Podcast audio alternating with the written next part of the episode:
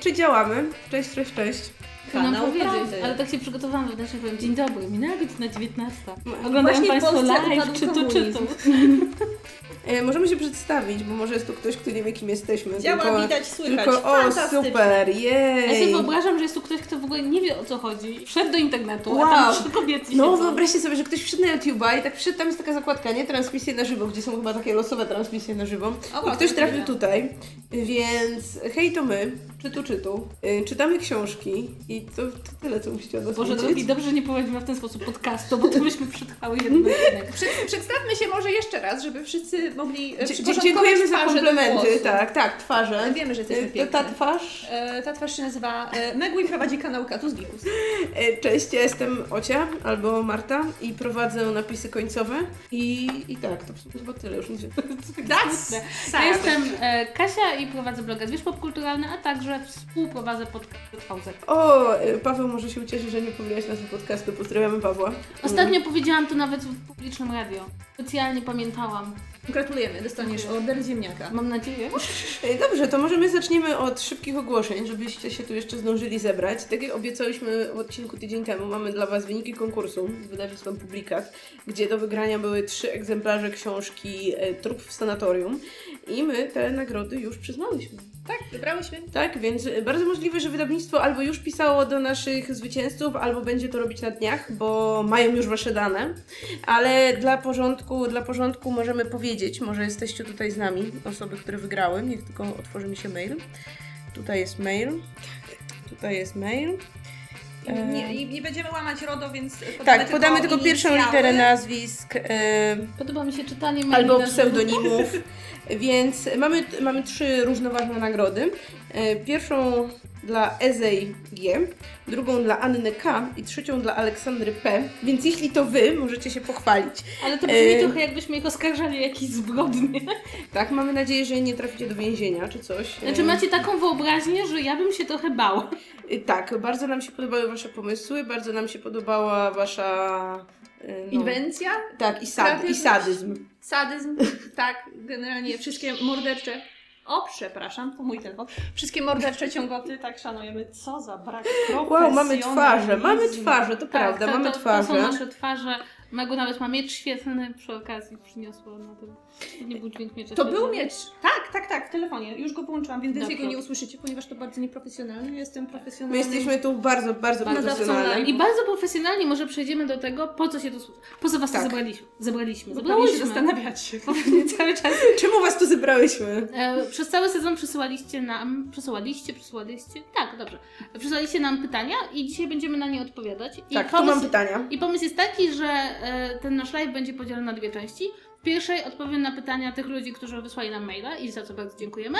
A w drugiej części, więc już teraz myślicie nad pytaniami, odpowiemy na pytania, które zadajecie nam na żywo. Więc jeśli macie Tak. jakieś pytanie, które Was niesamowicie nurtuje i nie jest pytaniem, gdzie kupiłyśmy te kiecki, e, to możecie zadać nam to pytanie za jakieś 45 minut, a teraz Tak. posłuchać, o co pytali inni. Tak, teraz jak coś to śmiało komentujcie, bo tutaj będziemy polecać książki, więc na przykład jeśli też macie coś do polecenia, to piszcie na czacie. Mam nadzieję, że osoby, które przysłały nam pytania są tu wśród, wśród y, naszych widzów, nas, naszych słuchaczy i skorzystają też z waszych rekomendacji, nie tylko z naszych. Więc nie przedłużając dłużej, e, pierwszy list dostałyśmy od Magdy i Magda nas pyta o wątki romansowe. Jak myślicie, skąd się bierze taka popularność przemocowych wątków w romansach? W dzisiejszych czasach, szczególnie po akcji mitu, wydawać by się powinno, że kobiety są bardziej niż kiedykolwiek indziej świadome i unikają takich sytuacji. W tym samym czasie triumfy święcą takie pozycje jak 365 dni czy After, które proponują patologiczne wzorce relacji jako coś fajnego. Kasia czytała 365 dni. Znaczy, wydaje mi się, że tutaj należy pamiętać, że istnieją dwie przestrzenie. Jedna to jest przestrzeń realna, a druga to jest przestrzeń fantazji. E, I bardzo często je, istnieje coś takiego, że w przestrzeniach fantazji, które jakby są odrealnione na każdym poziomie, ponieważ zarówno After, który jest fanfikiem z umiejscowieniem samej siebie w historii, gdzie główny bohater jest wzorowany częściowo na bohaterze z 50 twarzy gry, a częściowo na piosenkarzu ze znanego boys bandu. Czy Już nie. Już nie? No Znaczy już- boys band się Znaczy bo, boys band już, już nie. Tak. Piosenkarz wciąż żyje, tak. pozdrawiamy. E, czy też w przypadku 365 dni, tak naprawdę to jest element pewnej bardzo mocno zakorzenionej w naszej kulturze fantazji.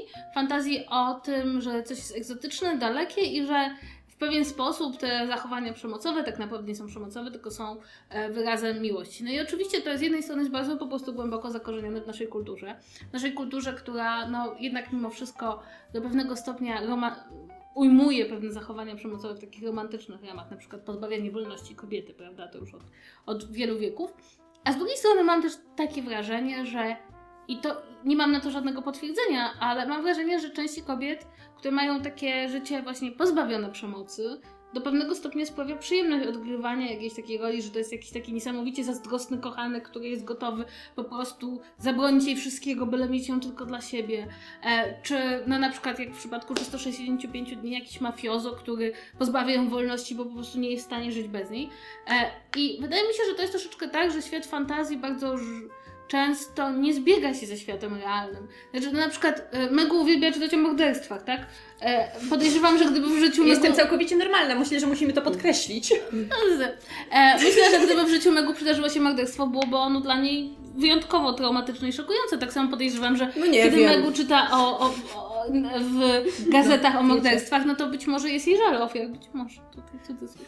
W każdym razie Jest mi żal ofiar prawdziwych morderstw. Tak. chciałabym, po prostu chciałabym powiedzieć, że e, moim zdaniem to jest troszeczkę tak, że do pewnego stopnia mm, e, fantazje bardzo często są niepoprawne. No pewnie, że tak. Ja bym powiedziała, ja bym krótko. To jest jak z porno. Come on, to, że coś oglądamy, to nie znaczy, że chcielibyśmy tego doświadczyć w prawdziwym życiu. Tej konkretnej stylistyki, czy tych konkretnych y, warunków, y, scenografii, krajobrazów i tak Znaczy, dalej. jak zamawiasz pizzę, to E, chcesz dostać pizzę, tak? I Tak, jak zamawiam hydraulika, to chcę, żeby mi naprawił przeciekający kran, prawda? To, to jakby to, to, to jest proste. A to, że nie wiem, właśnie w ramach jakichś naszych y, przygód literackich lubimy sobie pouciekać w rzeczy, które no, w normalnym życiu nazwalibyśmy patologią, to jest kompletnie nie ma w tym nic złego, no tak długo jak znamy te granice, tak jak wiemy, co jest fantazją, a co jest prawdziwym życiem. No i wydaje mi się, że jedyne zagrożenie, no to może być w przypadku, nie wiem, osób bardzo młodych, które bardzo wcześnie na przykład sięgną po jakiś taki książkowy romans z jakimiś takimi nieprawidłowymi wzorcami i no nie wiem, pomyślą, że tak powinno wyglądać życie, albo że to jest takie wspaniałe, no ale to wtedy równie dobrze skądkolwiek indziej mogłyby czerpać te złe wzorce, więc ja bym powiedziała, że tak długo jak wiemy, że to jest jakaś tam fikcja i tak długo jak właśnie nikt się na tym nie wzoruje, no to spoko, czytajmy, czytajmy te Znaczy, problemem jest, patologiczne chyba, romanse. problemem jest chyba w sytuacji, w której jakby nie ma żadnego, żadnej ucieczki przed tą patologiczną presją, tak? To znaczy, jeśli na przykład wychodzimy z założenia, że nie chcemy być, nie chcemy tego czytać i nie mamy żadnej kontroferty. Ale wydaje mi się, że na, na rynku jest trochę takich romansów, gdzie, gdzie nie Gdzie jest mamy... ten porządny facet, Który który, się się, ten taki tak. przyjaciel, który się będzie starał 10 lat, aż sobie wychodzi, prawda? To jest ta, ta, ta, ta, ten drugi biegun. To jest zazwyczaj ten drugi facet, bo ten pierwszy to jest ten zły, który porywa No i no, okazuje się tak, mieć tak. I on jest, tak, on jest niechciany, potem jest odrzucany. Dobrze, myślę, że możemy polecieć następne pytanie. E, tak, i druga część. E, czemu mi się wyłączał ten komputer? A, bo go nie podpiąłam do prądu, to był błąd. E, macie może do polecenia jakieś fajne romanse, takie sensowne, oferujące ciekawe postaci i nie aż tak bardzo szablonowe historie, poza klasykami jak Austin czy siostry Bronte. I to pytanie Magda zadała nam na samym początku sezonu, więc myślę, że możemy polecić Magdzie cały nasz odcinek poświęcony romansom, który ukazał się parę tygodni temu. Tak, i tam właśnie odpowiadamy na, dokładnie na to pytanie i Więc myślę, że nie robimy to będziemy się powtarzać. Tak, tak. E, ale dziękujemy za pytanie, zainspirowało nas po części do stworzenia właśnie odcinka na ten temat. Kolejne pytanie od Małgorzaty. E, Będzie długie, ale wydaje mi się, że trudno je skrócić, bo tu jest dużo, dużo ciekawych kwestii. Więc tak. Drogi zwierzu, Ociu i Megu. Bardzo lubię Wasz podcast i słucham każdego odcinka, mimo że sama nie lubię czytać. I strasznie Wam zaz- zazdroszczę, że Wy lubicie, bo jako dziecko czytałam dwie książki dziennie i pamiętam, jakie to uczucie być wciągniętym w jakąś historię i chodzić po domu ze wzrokiem wbitym w tekst. Niestety, mam wrażenie, że odkąd wyszłam z biblioteki dla dzieci w wieku 15 lat i zaczęłam się obracać wśród płyt kryminałów i romansów o dojrzałych kobietach, literatura przestała być dla mnie ciekawa i przyjemna. Teraz mam 20 lat i myślałam, że jeśli przeczekam moment, kiedy jestem już za stara na literaturę dla najmłodszych, a za młoda dla, na powieści o ludziach w kwicie wieku, to w końcu znajdę coś dla siebie. Niestety, ilekroć chodzę do biblioteki, te książki nadal mnie nie pociągają, ciągle nie czuję się wystarczająco dojrzała na te powieści, nie umiem zidentyfikować się z bohaterami, a długa przerwa w czytaniu sprawiła, że trudno mi wbić się teraz w poważną literaturę, ani nawet w lekkie romanse dla kobiet 30+. Co możemy poradzić Małgorzacie? Czyli nasza, nasza słuchaczka utknęła w jakimś stanie zawieszenia pomiędzy łajejami i nie potrafi przejść jeszcze Nie potrafi przejść dalej. dalej. Ale mówi, o czym mówimy, o czym myślimy, kiedy mówimy dalej? Czy mówimy po prostu o literaturze, której bohaterami są ludzie w wieku naszej słuchaczki, czy mówimy o literaturze jakiejś super, super poważnej, No właśnie o obu. Tru, trudne tematy? Tak, o obu. Zarówno właśnie o takiej powiedzmy lżejszej literaturze, ale z bohaterami już starszymi wiekiem, jak i o takich powiedzmy, nie wiem, poważnej literaturze, klasykach i tak dalej. Czyli problemem jest głównie wiek bohaterów książek. Dobrze rozumiem? No chyba Tak. też takie, takie przekonanie, że kiedy się wiekowo wyrasta z powieści dla młodzieży, no to czas, że się tak wyrażę i tutaj cudzysłów wielki, dorosnąć do literatury dla dorosłych.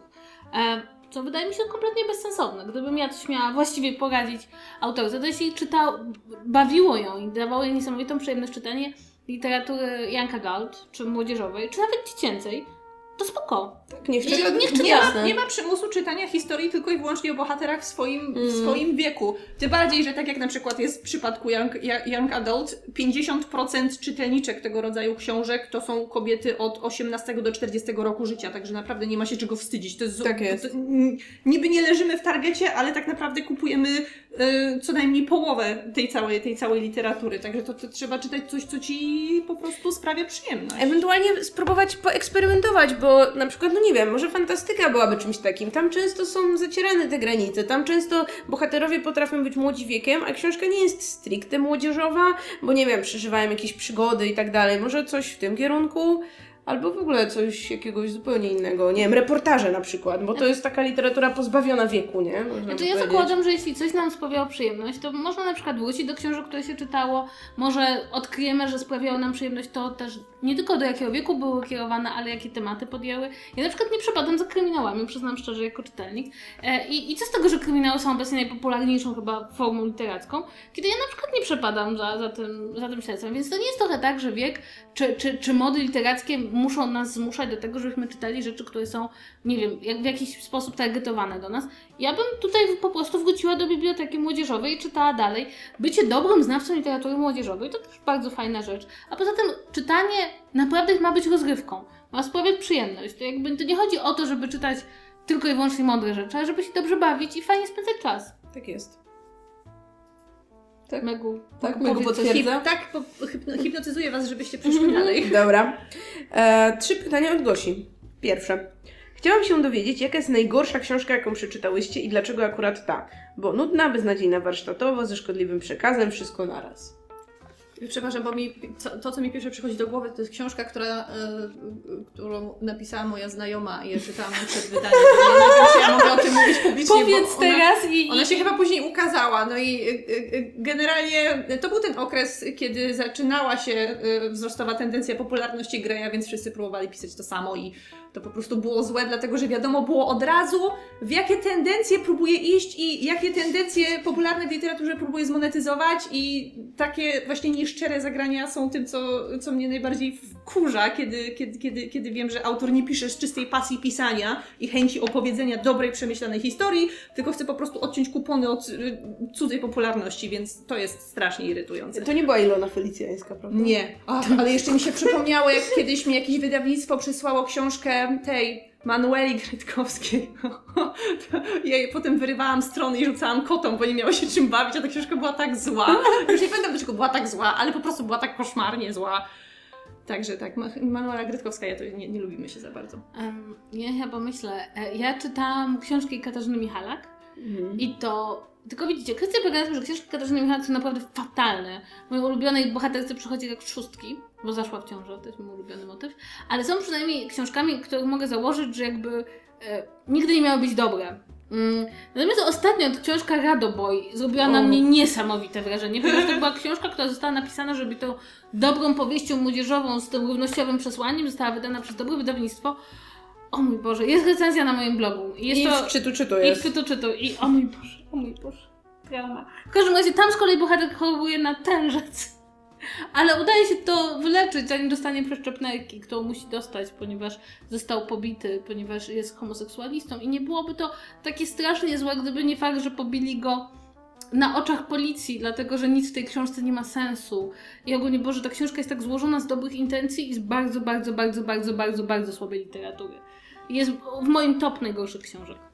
E, Ja to chyba, wydaje mi się, że ja już mogłam o tym mówić e, parokrotnie co najmniej, ale najgorszą książką, którą ja czytałam są zdecydowanie książkowe Wrota Baldura. I, I to jest takie, to jest połączenie wszystkich tych elementów, które Gosia wymienia, bo no po pierwsze była beznadziejna warsztatowo, była też beznadziejnie przetłumaczona, to były takie zdania potwory, gdzie co chwila ktoś się z kimś bił, co chwila ktoś tracił jakąś kończynę, co chwila były jakieś takie makabryczne opisy, jak komuś, nie wiem, zęby czaszką wychodzą, albo komuś ręka odpadła, albo ktoś się w galaretę zamienił. Mm, fabularnie to było potworne. No w ogóle to było strasznie nudne, nic się tam w sumie nie działo, to ci bohaterowie Ludzie się zamieniają w galarety, a ty mówisz, E, że się nic nie dzieje. Więc to, a z takich powiedzmy nowszych rzeczy, które już czytałyśmy jak był podcast, to to, była te, to był ten początek Dana Browna, bo to była prawdziwie fatalna książka. Jeśli są to jacyś nowsi słuchacze, to polecam znaleźć nasz archiwalny odcinek, on ma tytuł Początek i tam mówimy o bardzo, bardzo, bardzo złej książce Dana Browna. Drugie pytanie trochę powiązane. A macie może jakąś książkę, której popularności nie rozumiecie? Taki najbardziej według Was przeceniany tytuł. Znaczy, ja y, powiem Wam, że ja się zastanawiałam nad tym pytaniem i ja nigdy nie mam tak, że ja nie rozumiem skąd się bierze popularność te- danej książki.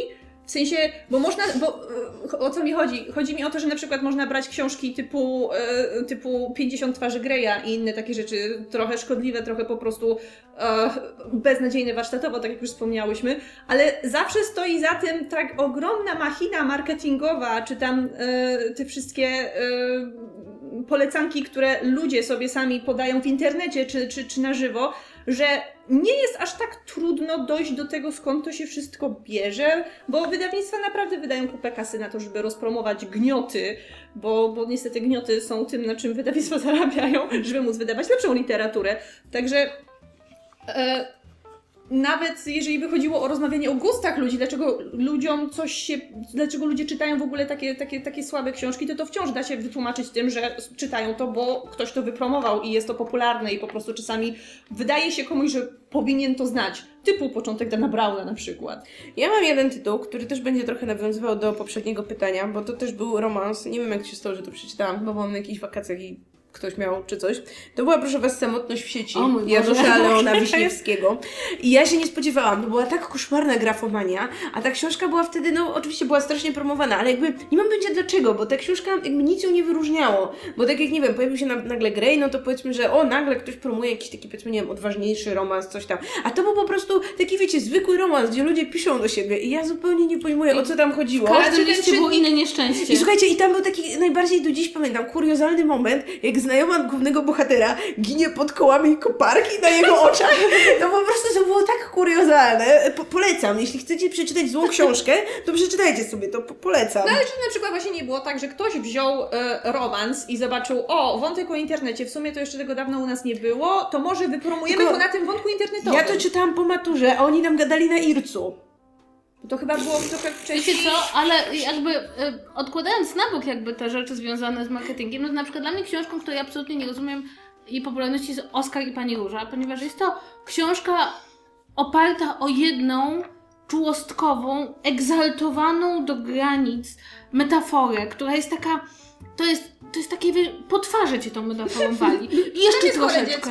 Nie, Tak, umiera. oczywiście, Musi być chore dziecko, które I umiera pewnie. Kwestia polega na tym, ja rozumiem, że jaką książkę da się wypromować, tak? Ale czym innym jest wypromowanie literatury popularnej, czym innym mówieniu ludziom, że czułostkowa, koszmarnie egzaltowana książka to jest jedna z najgłębszych, podstawowych lektur, jaką w życiu przeczytali. I to jest moment, w którym miałam podejście takie na w zasadzie czegoś nie rozumiem, jakby coś mi umyka. Czy to nie było podobnie z fenomenem Paolo Coelho? Wiesz co, tylko do, do pewnego stopnia tak, tylko że kwestia polega na tym, że przy Paulo Coelho to jeszcze pojawił się taki, taka, bo taki taki ciągle ironiczny podtekst, tak? To znaczy, jeśli, jeśli wymieniasz dzisiaj Alchemika jako swoją najważniejszą książkę życia, to tu, wiesz, ludzie mówią Natomiast o Oskarze i Pani Róży ludzie mówią z, z otwartym sercem i masz takie naprawdę. Ja się wzruszyłam. Ale czym? No bo dziecko umarło! No ale come on, to każdy głupi potrafi dziecko zamordować. Każdy głupi potrafi umrzeć, chociaż nie rozumiem, że ci się No właśnie na tym polega dobra literatura, że ona wychodzi poza tym, że dziecko ci umarło, no. E, Znałam Ale- kiedyś kogoś, kto mi powiedział, że on nie potrzebuje, e, nie potrzebuje czytać Biblii, ponieważ Paulo Coelho mu dostarczył wszystkich możliwych religijnych doznań, jakie, jakie mógł odnaleźć i to jest jego mistycyzm i to jest właśnie, to jest jego religia, Paulo Coelho. Ale z drugiej strony kto czyta Biblię, tak jak literaturę, tak naprawdę, tak od A do Z. Mm, Ciężko. Mało Ciężko, tam jest masa powtórzeń, dużo bohaterów. Druga księga kapłańska jest taka nudna. Po prostu, jeśli chcecie wiedzieć, ile kosztowało bydło w starożytnej Palestynie, to spoko, ale jak chcecie jakiegoś olśnienia religijnego, to Jeśli nie. potrzebujecie sprawnej akcji, to chyba tylko apokalipsa. Nie, nie, to znaczy w, w pięcioksiągu, no księga wyjścia to ma super akcję, nie? I, I niezłego głównego bohatera, no bo możesz to rzeczywiście tak literacko fajnie. O, ktoś na czacie nam A pisze... znowu, znaczy chciałam powiedzieć white male protagonista, ale w sumie nie Mojżesz, wait, ty sobie wróć. Widzisz, ze- zepsuło mi hollywoodzkie kino. Na czacie, na czacie Kinga polecam różne materie Filipa Pullmana w odniesieniu do drugiego pytania. Ja się zgadzam, to jest super książka. Mam nadzieję, że teraz jak HBO zrobi serial, to ją jakoś wznowią i rozbłyśnie, bo jest Ale super. czemu w odniesieniu do, Do drugiego tego pytania? pytania Małgorzaty O o, takie, te literaturę. Ej, ale wiecie, jaką ja mam traumę po tej książce? W sensie, ja czytając ją jako Straciłaś młoda, nie, jako młoda katolicka dziewczynka, autentycznie czułam się, jak to się po polsku mówi, violated?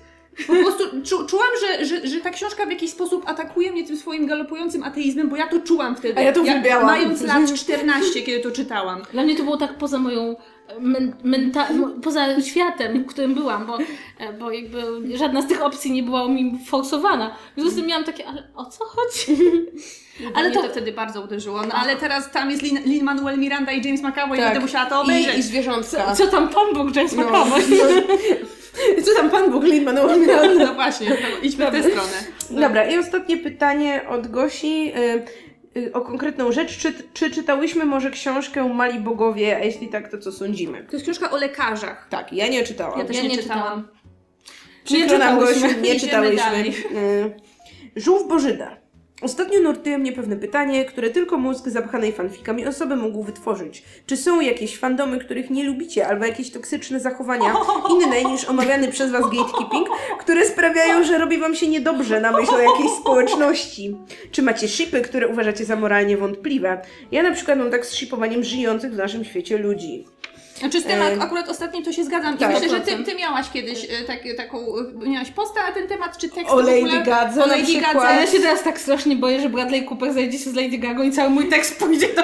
No i, Wiary- i wszyscy będą po prostu tam, ja tam po ten- prostu, słuchajcie, autentycznie ostatnio jakiś tabloid doniósł, że oni są razem, miałam takie, o mój Boże, nie, Nie. Chcą mnie zniszczyć. Oni to zrobili tobie na złość. Tak. No, no jak już się, Już jak już się Oni, oni, przeczy, oni przeczytali ten tekst i Bradley mówi, słuchaj Gaga, no teraz to musimy. Nie, a tak poważnie, no faktycznie, że nasze szypowanie ludzi prawdziwych jest dziwne, aczkolwiek, no nie wiem, jeśli jakaś, nie wiem, przypuśćmy, y, osoba z Polski pisze sobie po polsku fanfic o jakichś tam ludziach z Ameryki, no to to też nie jest jakieś mega szkodliwe, nie? Jakby... Znaczy ja mam problem, bo wtedy przestajesz ich traktować jako realnych ludzi, tak?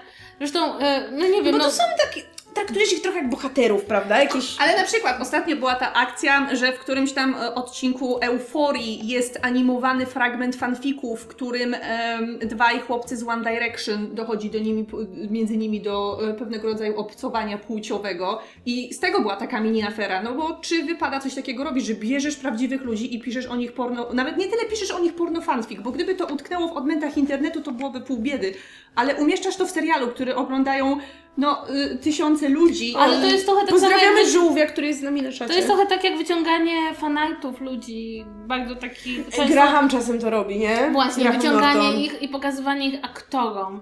Ja mam takie wtedy, to, nie, to, to nigdy nie miało Nie, do nich trafić. tak, Koja- coś, kojarzycie ten powinno- odcinek, jak pokazywał Jamesowi McAvoyowi i Michaelowi Fassbenderowi taki fanart, gdzie oni razem pieką ciasteczka, bo to było straszne. Poziom zażenowania wszystkich. Chyba Fassbender się całkiem dobrze bawił, chyba komentując tezy. Ale w ogóle chodzi o to, że rzeczywiście ja też mam takie wrażenie, że, że no, przyzwoitość nakazuje, że jeśli taki fanfic powstaje, to że właśnie gdzieś tam konał na naszym własnym dysku i nawet być może Tak. nie należałoby tego wrzucać do internetu.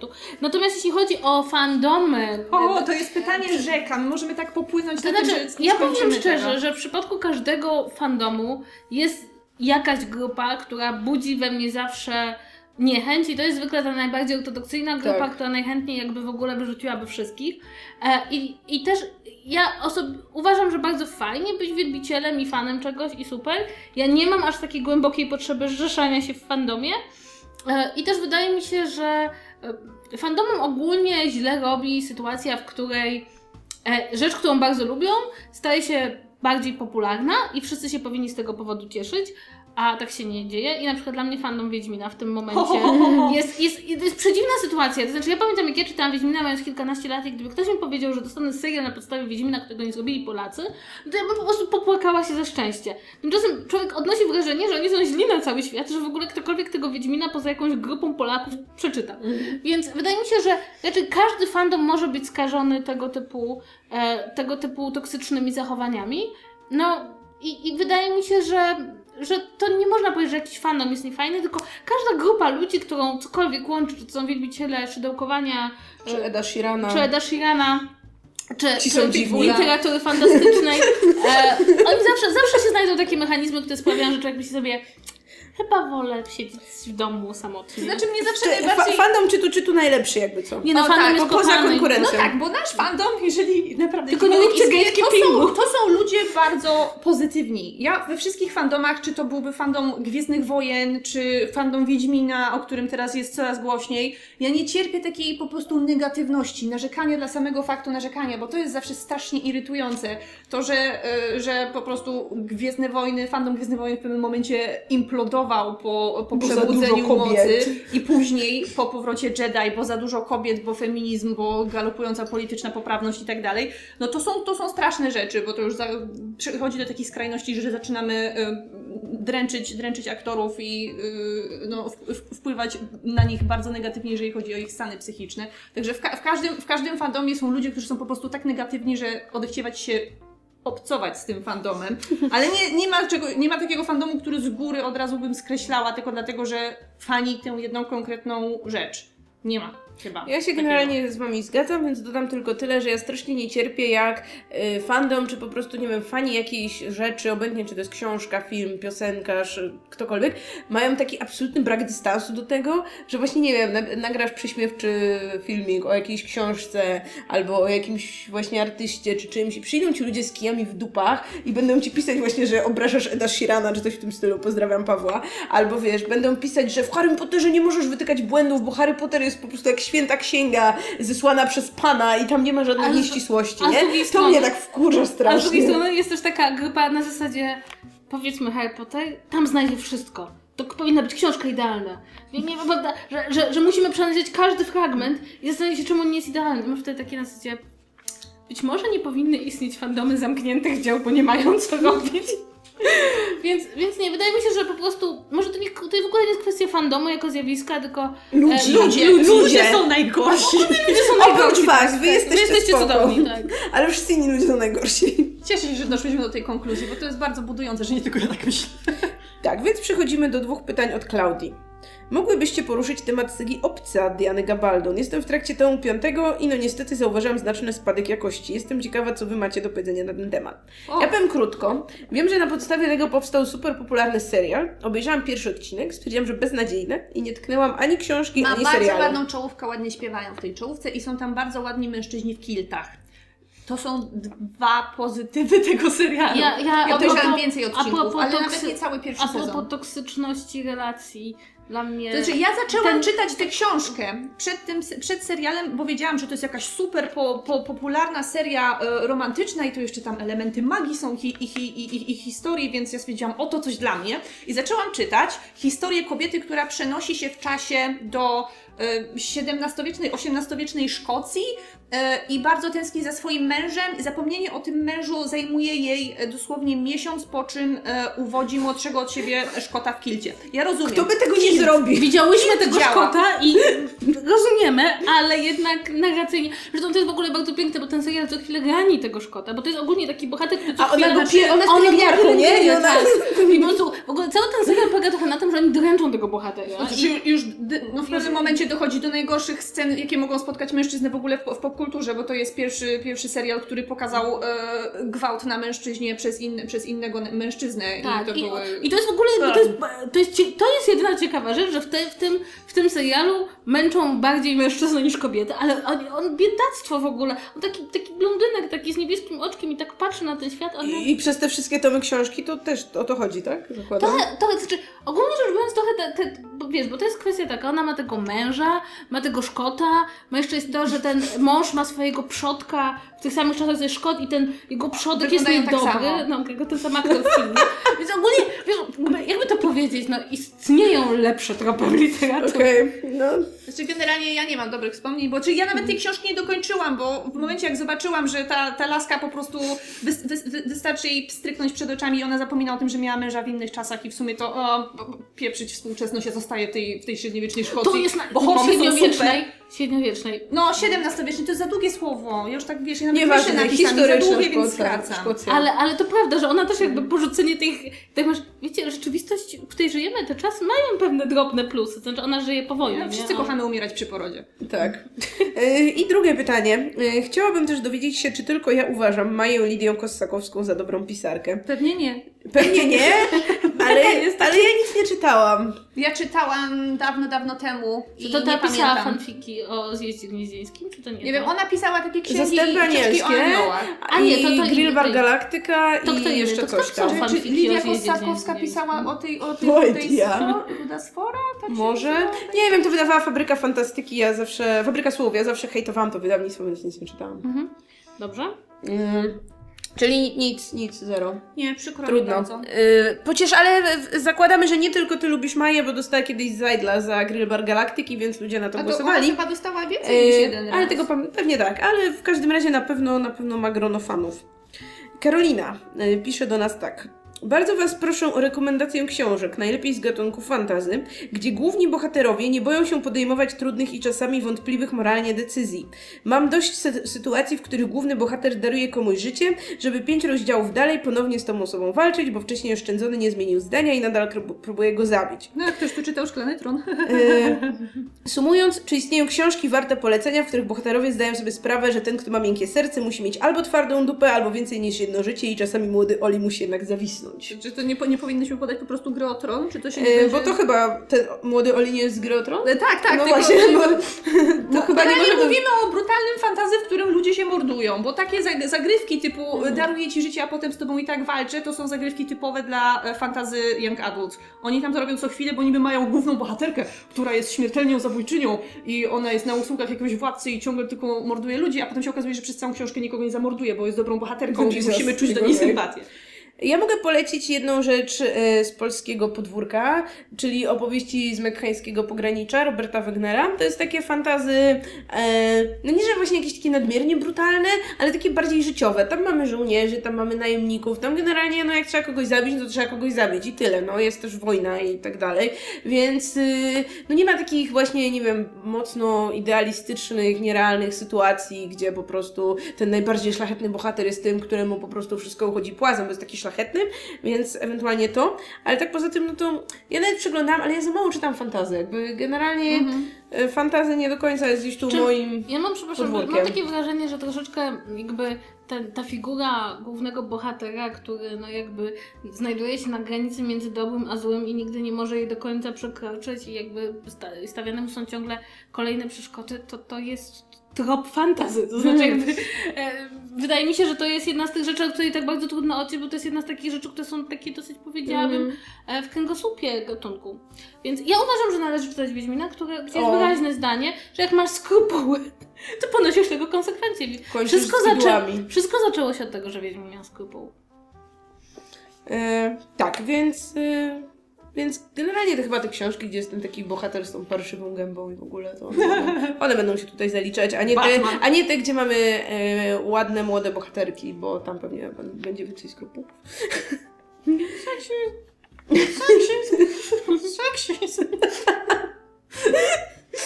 A, dobra. E, Marika pyta. Jestem świeżo po lekturze Remigiusza Mroza, behawiorysty. Masło. Współczujemy. Em, ogólnie książka wywołała we mnie mieszane odczucia i teraz moje pytanie do Was. Jestem Tylko ty? ciekawa, czy jest jakaś książka Remigiusza Mroza, którą z czystym sumieniem mogłybyście polecić? Ja czytałam Nie. jedną, omawiałyśmy ją ostatnio. Znaczy, jakby, jeśli się lubi, jeśli się komuś spodoba proza Remigiusza Mroza, to możemy polecić wszystkie książki, bo one są tak, bardzo no podobne. ale skoro nie spodobała się pytającej, Tak, to raczej nie. Bo... No, Chyłka jest najbardziej do przeczytania z tego ale wszystkiego. tylko pierwsze trzy. Ale jakby tomy. trochę, jakby, to, jest, to, to nie jest auto, które się zmienia w każdej książce. Tak. W związku z tym spokojnie, jeśli Ci się nie podoba jedna, to raczej, raczej nie Przepraszam zapraszam. bardzo, usłyszałam, że mówisz, to nie jest auto, które się zmienia w każdej książce i zastanawiałam się, gdzie jest koniec tej metafory.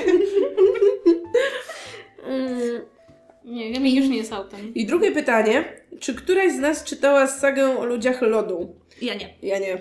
Saga Ludzie Lokalowi. O Jezus, Ma- Margit jest- Sandemo, tam 40 tomów. Tak, nie? znaczy, bo to jest tak, że ta książka, się, ta, ta saga ja ją czytałam, uwaga, uwaga, na przełomie podstawki gimnazjum, jest mało co pamiętam, Czy tam Ale- były dzikie seksy? ale pamiętam, że, no jak na ten wiek bardzo, że to się całkiem sympatycznie zaczyna i pierwsze tomy są naprawdę, oczywiście to nie jest wysoka literatura, ale spokojnie poczytać można, a potem e, autorce odbiło i to nie odbiło literacko, tylko realnie.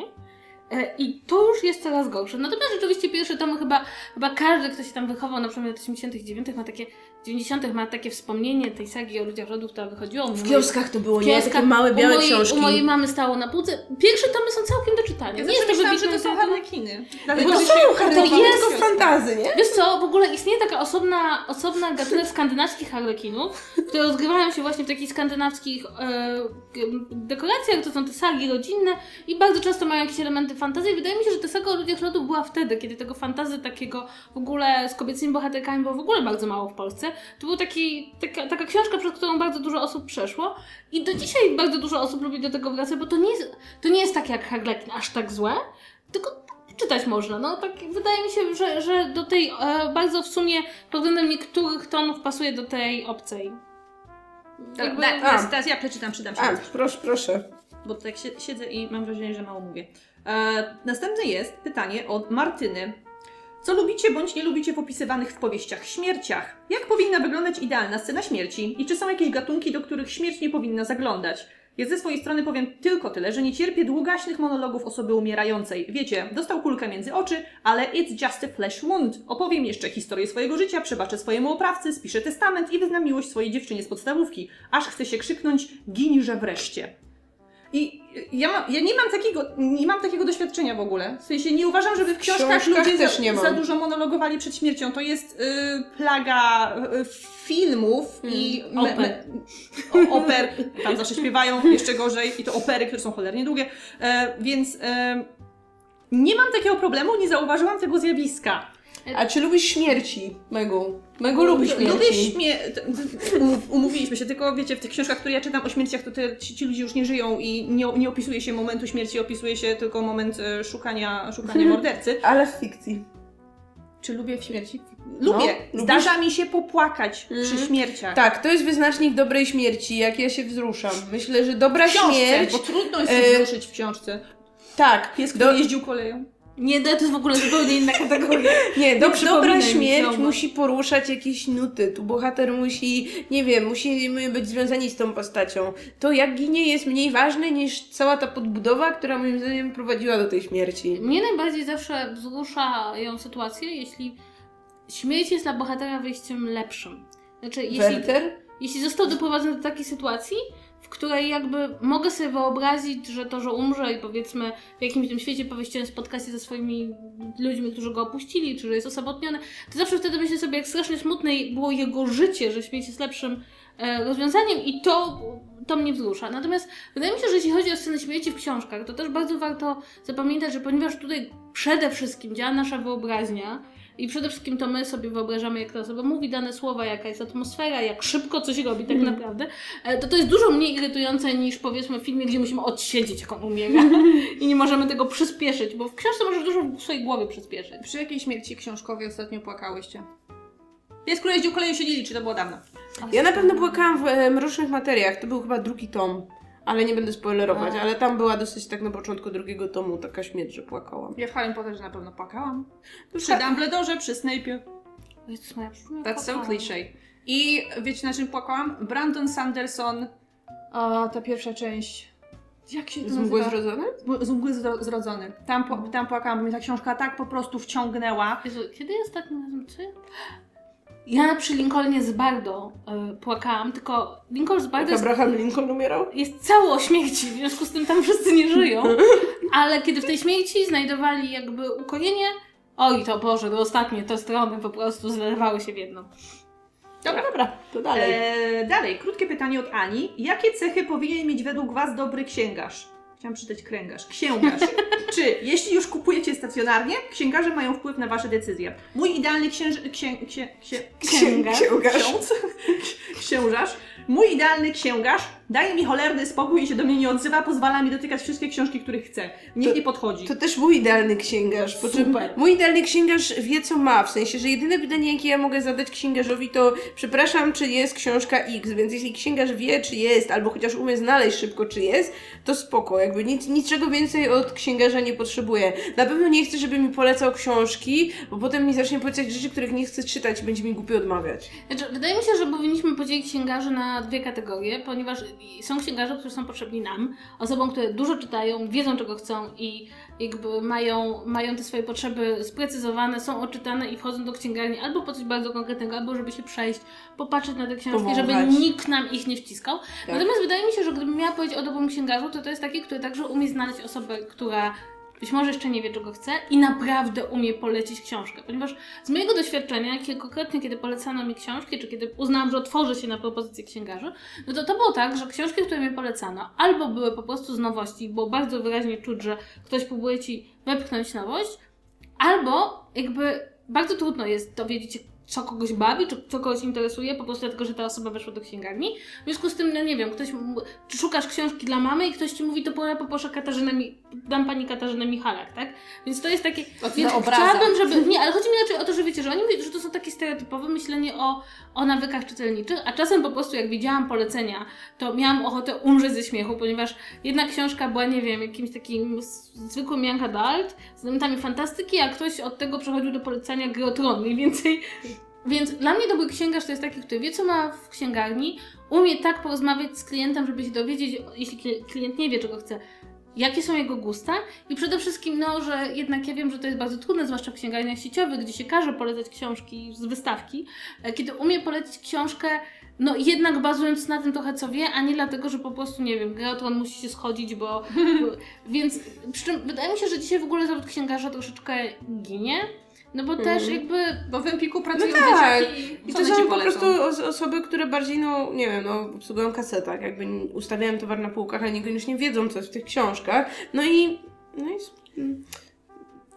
trochę, trochę trudno mi się dziwić, no bo w sumie, żeby być faktycznie takim księgarzem z doświadczeniem, to faktycznie trzeba by być chyba takim już, wiecie, wieloletnim czytelnikiem, najlepiej po jakichś studiach związanych Są z literaturą i tak dalej, a nie po prostu osobą, no, która pracuje bardziej no, w sklepie, tak? I sprzedaje cokolwiek. I wydaje mi się, że, że trudno wymagać właśnie dzisiaj od, od osoby, która ma do obsłużenia właśnie taką księgarnię wielobranżową, gdzie jest mydło i powidło, żeby znać się na wszystkim. No, my też się nie znamy na wszystkim, prawda? Też nas ludzie pytają jakieś książki, jakieś polecanki, też nie wiemy, więc jakim cudem ten biedny księgarz miałby wiedzieć, nie? Tak, tak. No i oczywiście e, tutaj, jakby jeśli już mam do czynienia z aktywnym księgarzem, no to dla mnie to też jest bardzo ważne i wydaje mi się, że dla wielu osób, że to powinien być księgarz, którego nie boisz się zapytać o nowość i on podejdzie do Twojej chęci kupienia nowości czy rzeczy popularnej w sposób otwarty, bo też zdarzyło mi się w przypadku niektórych takich mniejszych księgarni niszowych, że, że tu z kolei też było taki gatekeeping trochę, tak? Że Mhm. pytasz, pytasz o coś popularnego i nagle jakbyś im zrobił afront, że w ogóle chcesz taką książkę. No, dla mnie stereotypowy, taki w mojej głowie dobry księgarz to jest trochę jak stary rybak. Ktoś tu ładnie e, na czacie napisał, że, e, powinien, że księgarz powinien być jak barman. Nie wtrąca się, ale jak jest potrzebny, to, to dostarcza. Tak, zgadzam, zgadzam się z Grzegorzem. No jakby tak księgarz dokładał butelkę pasującego alkoholu do książki. Ale to w którą ogóle fajny byłby biznes. O kurczę, że, zróbmy to! że masz księgarnię i sklep alkoholowy jednocześnie i jak na przykład kupujesz, że, że wiesz, że do, do charakteru książki jest do, dodany odpowiedni alkohol i się w takich pakietach kupuje. Możemy to jest nazwać fantastyczne. czytu, czytu, piju, piju. Ciu, a nikomu nie mówcie, my to zaraz Nikomu, opatentujemy. absolutnie, tak. To, to, to będzie nasz pomysł na biznes. Dobrze, to następne pytanie od Nikoli.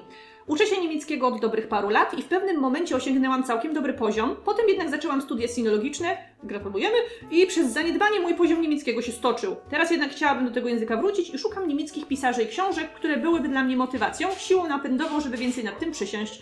Jestem otwarta na różne gatunki, może znajdzie się coś dodatkowo mocni, co, do, co dodatkowo wprowadzi mnie w niemiecką kulturę, historię. Jestem pewna, że macie jakieś porywające pozycje do polecenia. Ja mam. I co więcej, ostatnio nawet moja koleżanka, która e, próbuje przeskoczyć na kolejny poziom znajomości niemieckiego, zaczęła czytać Babylon Berlin oryginalnie po niemiecku. O, mówiłyśmy o tym I kiedyś. tak, mówiłam, recenzja tej książki znajdzie się w czytu czytu, zna, znalazła się w czytu czytu, natomiast e, to jest bardzo fajne, bo z jednej strony masz wzgląd w historię Niemiec i to od lat 20, w związku z tym taką, której prawdopodobnie z polskiej szkoły nie wyniosłaś zbyt dobrze, a z kolei wiesz, co będzie dalej. E, natomiast opisuje to w ogóle życie w Berlinie, kulturę. Też jest to książka, która w oryginalnym języku oddaje różne dialekty, którymi posługują się bohaterowie, więc dodatkowy plus językowy. I moja znajoma, która właśnie jest na takim poziomie, że mieszka w Niemczech i e, mówi po niemiecku, a chciałaby przeskoczyć wyżej, mówi, że, że zaczęła czytać i da się to czytać właśnie na takim poziomie przypominania sobie języka. To ja mam y, takie propozycje, jeżeli ktoś lubi y, lżejsze lektury i na przykład lubi czytać Young Adult, no to, y, to są zawsze takie książki, które są pisane odrobinę prostszym językiem, więc myślę, że do nauki języka, jak się nie jest na takim super zaawansowanym poziomie, są sp- spoko. I ja pamiętam, że ja czytałam dwie takie autorki. Jedna to była Cornelia Funke, O, która która Atramentowe serce. Atramentowe serce napisała, to była bodajże trylogia i to, była, to były bardzo fajne książki, nawet był jeden film, którym Paul Bettany grał jedną z głównych ról, nie wiem czy go widziałyście.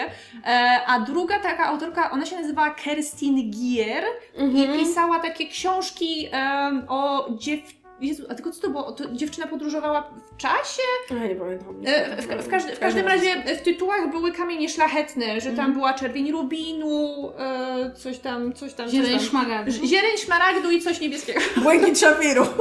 Tak, tak się trafiło. Nawet to była cała, cała taka seria z, punktów z kamieniami szlachetnymi w, w, w tytule i to było też całkiem przyjemne, e, całkiem przyjemne YA, także to mogę polecić. Kerstin Gier, o, ktoś tam właśnie napisał. Trylogia Tak. czasu. Super. No z takich młodzieżowych rzeczy to ja bym polecała nieśmiertelną klasykę, czyli Michaela Ende, niekończącą się historię i Momo. E, to przede wszystkim. A poza tym, no to ja, ja przyznam, że moja niemiecka literatura to są głównie klasyki. No jeśli ktoś chce coś związanego z e, kulturą i historią Niemiec, to Na Zachodzie bez zmian Remarka, bo to jest o pierwszej wojnie bardzo antywojenna książka, ale z perspektywy strony niemieckiej, co się rzadko zdarza. Można e, też jego późniejsze książki, e, one już są na przykład o nie wiem, dwudziestoleciu międzywojennym, czy nawet o jeszcze czasach po II wojnie światowej, na przykład Czarny Obelisk, na przykład Łuk Triumfalny, to można spróbować. E, A z takich rzeczy, żeby może było trochę luźniej, albo przynajmniej nie aż tak historycznie To tu masz umęczono. E, Nie, Friedrich Dürrenmatt to jest drama, dramatopisarz szwajcarski. On pisał takie komediowe rzeczy. Takie komediowe, ale ze smutkiem. E, Fizycy są przegenialni. E, Wizyta starszej pani jest bardzo dobra. No i mój faworyt Patrick Zyskind od Pachnidła. Jego spokojnie myślę, że można po niemiecku czytać, bo mm, no to, to, to ten, to, to są takie kró- krótsze książki. On za dużo ich nie napisał, ale wszystkie są super. No w ogóle to jest tak, że jak człowiek zacznie na, zaczyna myśleć o literaturze niemieckiej, to zaczyna polecać, polecać, polecać. Naprawdę w tym Nie, ja już skończyłam, bo bardzo dużo. Słuchajcie, nie pamiętacie jak się nazywał autor, który napisał taką książkę Miasto śniących książek? E, Walter Mörs. I to jest fenomenalna rzecz. To jest fenomenalna. Jest cała seria ładnie wydana Tak, jest pięknie wydana w Polsce, Mhm. ale jak się czyta po niemiecku, to ma się tą przewagę, że można czytać rzeczy, które są jeszcze nie przełożone na polski. Tak, niestety pierwszy tom jest absolutnie nigdzie nie do dostania, bo on został wydany przez inne wydawnictwo niż te kolejne tomy i nigdy nie wydarzył się do druk. I dlatego nie macie, to 13 i jedna druga przygód kapitana niebieskiego misia jest książką, której nie. Jakby A. ktoś chciał sprzedać, to pisze. I niezależnie od tytułu, to jest naprawdę fenomenalna literatura. E, czy któraś z Was czytała Wiek Niewinności? Jak to jest po angielsku? Age of Innocence? E, a, to nie. Okej. Ja oglądałam film. um, Dalej. Dobra, dobra, to, tak, zawiesiłyśmy się na chwilę, bo pytanie nam... A to E. chyba jest ostatnie, nie? Czy jeszcze? To jest ostatnia strona, ale jeszcze mamy cztery A. pytania. O, jakoś... Chcesz, czy... Proszę. Daj, ja to Wam poczytam. Jestem ciekawa, co sądzicie, e, pytanie od Adriany. Jestem ciekawa, co sądzicie o wydawnictwie Greg. Pamiętam, gdy w O. czasach... Jezu. Flashbacks from Vietnam. Pamiętam, gdy w czasach szkolnych książki od Grega traktowałam niemal jak Biblię. Książki do dziś są mega tanie. Mimo tego, że gr- Grega kupowało się przede wszystkim dla streszczeń, które ratowały przed czytaniem nudnej lektury. Czy wy również macie takie doświadczenia z owym wydawnictwem, a może byłyście fankami lektur i gardziłyście streszczeniami? Ja dużo tego Grega czytałam. Ja Bo mi czytałam się poda- lektury, ale lubiłam sobie kupić tego Grega Tak. i i tak mieć to streszczenie i mieć jeszcze te takie opracowania, typu, wiecie, tam na marginesie zawsze było zaznaczone, że tu jest, nie wiem, opis bohatera i to bardzo łatwo było potem wyszukiwać rzeczy. Ja muszę powiedzieć, że ja nienawidziłam Grega z dwóch powodów. Oho! Oho. E, jeden to był taki, że te książki były edytorsko fatalnie wydane. Była że to bardzo były mały małe druk, prawda? Tak, i tam się... A Czy, w tej serii wydali jakąś książkę, która ma takiego różowego pudla na okładce? Na pewno, Na ale pe- pewnie to była Anielka albo coś w tym stylu, nie? A druga rzecz, i to mi się wydaje, że to była taka rzecz, to która mnie strasznie bolała, a e, i być może wtedy mnie bolała e, zaskakująco wcześniej, a teraz mnie boli bardziej. E, niestety te opracowania na marginesach stron e, robiły moim zdaniem straszną rzecz. Znaczy nigdy nie zapomnę, jak miałam wydanie, do, dogrywałam wydanie Hamleta, e, gdzie przy e, mono, monologu Hamleta być albo nie być był taki kwadracik i e, było napisane Hamlet rozważa samobójstwo. Ja sobie pomyślałam, troszkę jest więcej w tym, w tym monologu niż Hamlet rozważa samobójstwo. E, I mam wrażenie, że to był jeden, znaczy jakby problem z, z tymi wydawnictwami, z opracowaniami na marginesach polegał na tym, że one bardzo często przedstawiały tylko jedną bardzo szkolną drogę interpretowania fragmentów tekstu, e, co oznaczało, że jeśli był ktoś, kto chciałby z tego tekstu wynieść więcej, no to zostawał zamknięty w takiej bardzo szkolnej interpretacji. Proszę, ale pamiętam jak w wieku 8 lat czytałam Hamleta po grecku i to jest bardzo adekwatne. No, no, znaczy, ja bym powiedziała, że jakby zgadzam się całkowicie z tym, co mówisz, ale wydaje mi się, że jeśli, wiesz, na przykład, no ktoś nie jest tak biegły w interpretowaniu e, literatury, to fakt, że ten Greg mu napisze cokolwiek, no jest pewnym Ale takim, wiecie, ale- wiesz, ułatwieniem, no Ale nie właśnie to nie. był taki problem, że e, to, to, za, to nawet nie była czasem naj, naj to nawet nie była czasem najprostsza, to nie była nawet najfajniejsza interpretacja, tylko to było mniej więcej to, co musisz napisać na klasówce. I być może to zależało też od tekstów, ale ja pamiętam, że czytałam w ten sposób lalkę i, i miałam straszną bekę z tych, z tych przypisów. O, I tak, właśnie. wiemy już, że książka z pudlem to wybór nowel Elizy Orzeszkowej, więc my go teraz znajdzie i popatrzy na różowego pudla. Ale też mi się podoba super to jest to, że ten Grek to jest takie międzypokoleniowe doświadczenie, no bo nas od czasów szkolnych y, dzieli już naprawdę wiele lat, a fakt, że na przykład dziś ludzie dalej pokaż do kamery. Nie wiem, czy to, nie wiem, czy, nie wiem, czy to zobaczycie. Mam nadzieję, że tak. Wybór nowel, o, o, wybór nowel Orzeszkowej ma różowego pudla na okładce. Ja nie wiem, kto podjął decyzję. jedna nowela o pudlu. No może było coś o psie jakimś czy o pudle, więc Grafik płakał, tak projektował. a może to Cię miało zainteresować. Ojej. Więc dziękujemy za to wspomnienie. Oj tak. E, dziękujemy pytającej, dziękujemy Wam za książkę z pudlem. Tylko ja, ja z tego zawsze korzystam, z tego z istnienia Grega, jak ktoś mi mówi, że dzisiaj młodzież nie czyta, myśmy czytali lekturę. Ja mówię, tak, a w ogóle wydawnictwo Grega w każdym kiosku nie było. Dalej. Kolejne pytanie od Julii. Słucham Was od samego początku i mam wrażenie, zaczynam zarażać się od Was zainteresowaniem dotyczącym komiksów oraz reportaży. Jej, nasza misja się udaje. w życiu. Bardzo chciałabym jesteśmy. przeczytać jakiś komiks i jakiś reportaż. To czytaj. Męgło, nie bądź niemiła. Jako, że nigdy wcześniej nie czytałam literatury tych rodzajów, chciałabym Was zapytać, co polecacie na początek zarówno z komiksów, jak i z reportaży. Mam wrażenie, że odpowiadałam na to pytanie z 50 razy już dotychczas. Był odcinek o reportażach, gdzie odpowiadamy na to pytanie, Ja ale możliwe... dietolodzy. Oczywiście wiem, że bez znajomości preferencji danej osoby może być trudno coś doradzić, ale jako, że mam nadzieję, że to pytanie trafi do Q&A i pozostawiam je właśnie, właśnie w takim ogólnym brzmieniu. Chciałam to przeczytać jak najszybciej i znowu mi się język Słuchajcie. To jest najgorszy sposób udzielania rekomendacji. Tak. Przepraszam, jakby to nie jest skierowane przeciwko tobie, ale im więcej wiemy, co ktoś lubi z innych gatunków czy z czegokolwiek, to mamy szansę trafić, no bo polećcie mi jakiś reportaż albo jakiś komiks, to to jest tak pole minowe, no jakby wiesz, jakiś komiks, to możemy polecić ci od komiksów superbohaterskich przez komiksy, nie wiem, o tym, że starzy ludzie umierają, polecam ostatnie odcinki czytu, czytu, po nie wiem, komiks Pan obserwuje ptaki i tak dalej, to wszystko jest dobry komiks, ale co, co lubisz, co ci się podoba, nie? najlepszą rzeczą, jaką można zrobić, kiedy nie wiemy, co nas zainteresuje, zwłaszcza w przypadku komiksów, to podejść do półki w księgarni, otworzyć kilka komiksów, ten, który po przejrzeniu dwóch stron zrobi na nas najlepsze wrażenie, kupić. Nie ma, nie, nawet my polecając Tobie nie jesteśmy w stanie 100% potrafić Twój gust. To jest najlepszy sposób. Ja tak samo robiłam, kiedy chciałam wejść w świat czytania poezji.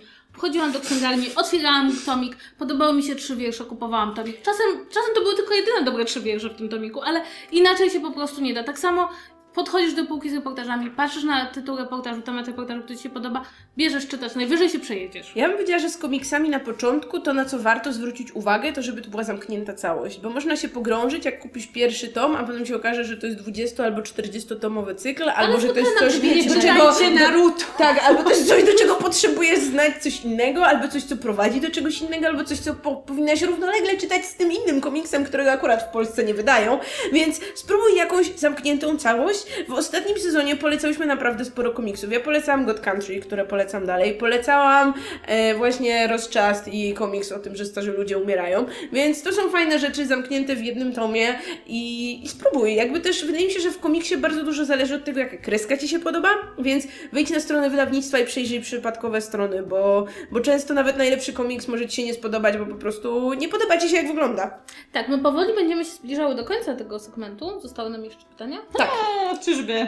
tak. Dobrze, E, bo już jesteśmy powoli, więc wy już w tym momencie bardzo intensywnie myślcie nad pytaniami, które chcecie nam zadać, bo jeszcze... Dobra, no to ja to zrobię tak, żeby było szybko. Eee, pytanie do Kasi, jaką książkę polecasz na pierwszą lekturę Alpinizmie Go?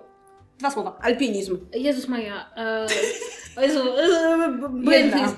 E, ja zaczęłam od książki Bileckiego z Pozamarzniętych Powiek, która opowiada o nieudanej wyprawie na Brokeback Mountain. Nie Brokeback Mountain.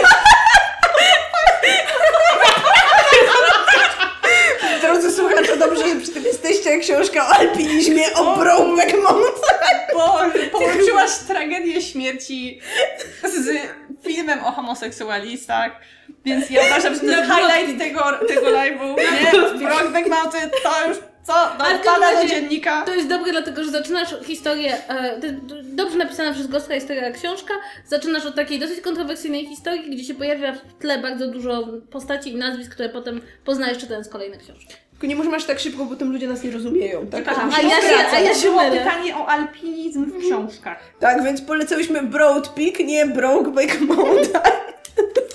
Idźmy, idźmy dalej, idźmy dalej, tak? Zanim zabijamy dobra. cię. Eee, to jest, no, to jest, no dobra, idę dalej. E, pytanie od Litki.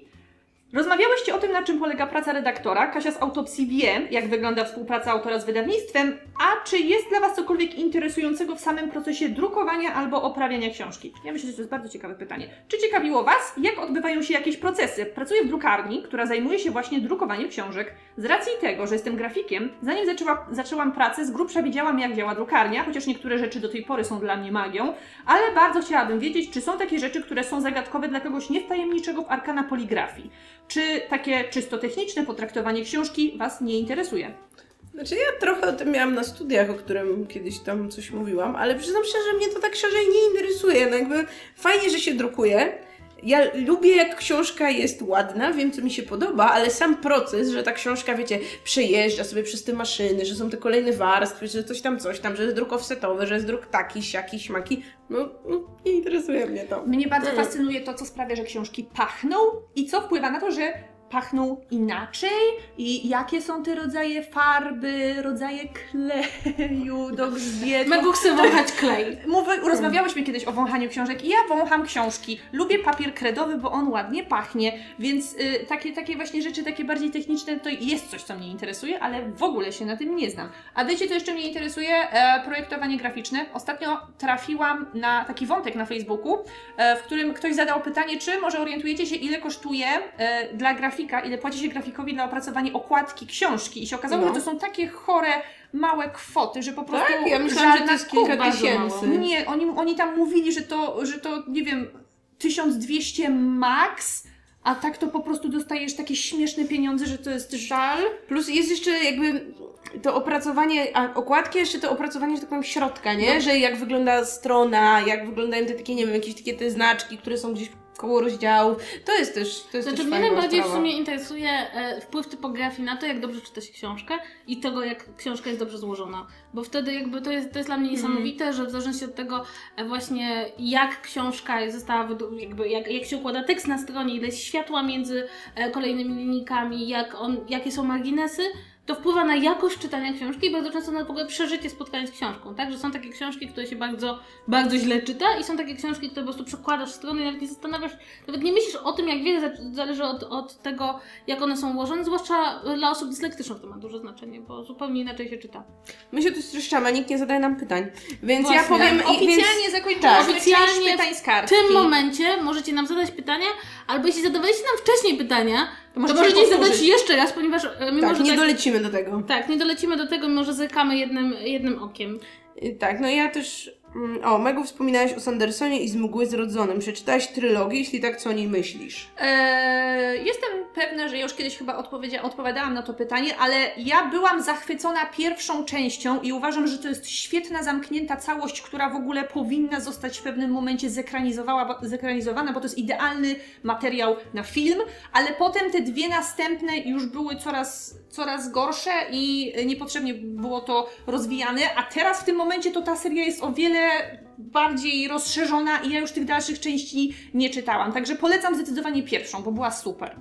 Czy jest książka, którą czytałyście mając lat naście i wydawała się wam wtedy głęboka, mroczna, dojrzała, a wracacie do niej po latach i stwierdzacie, Jeżu malusieńki, jakie to jest głupie. No jak ja pierwszy raz czytałam Alchemika, to miałam 13 lat i wtedy uważałam, że to taka mądra, odkrywcza książka. No teraz już tak nie uważam. Ja pamiętam, jak czytałam, jest taka książka Poczwarka o głębokim wewnętrznym życiu dziewczynki z zespołem Downa. E, I miałam takie, o mój Boże, jakie to jest głębokie i smutne. A potem nagle się okazało, że w tej książce dobrym zakończeniem jest to, że to dziecko umiera. I tak, myślałam, tak pomyślałam sobie, że to jest bardzo nie, nie w porządku książka. To znaczy, to jest taka książka nie w porządku wobec e, dzieci chorych na zespół Downa, ale także nie w porządku wobec w ogóle sa- samej postaci osoby z jakimś, z jakimś wycofaniem czy upośledzeniem. E, więc to była taka książka, która mocno mi życie zweryfikowała, że ona nie jest taka mądra. Megu? Nie, nie potrafię nic teraz sobie przypomnieć z takich rzeczy.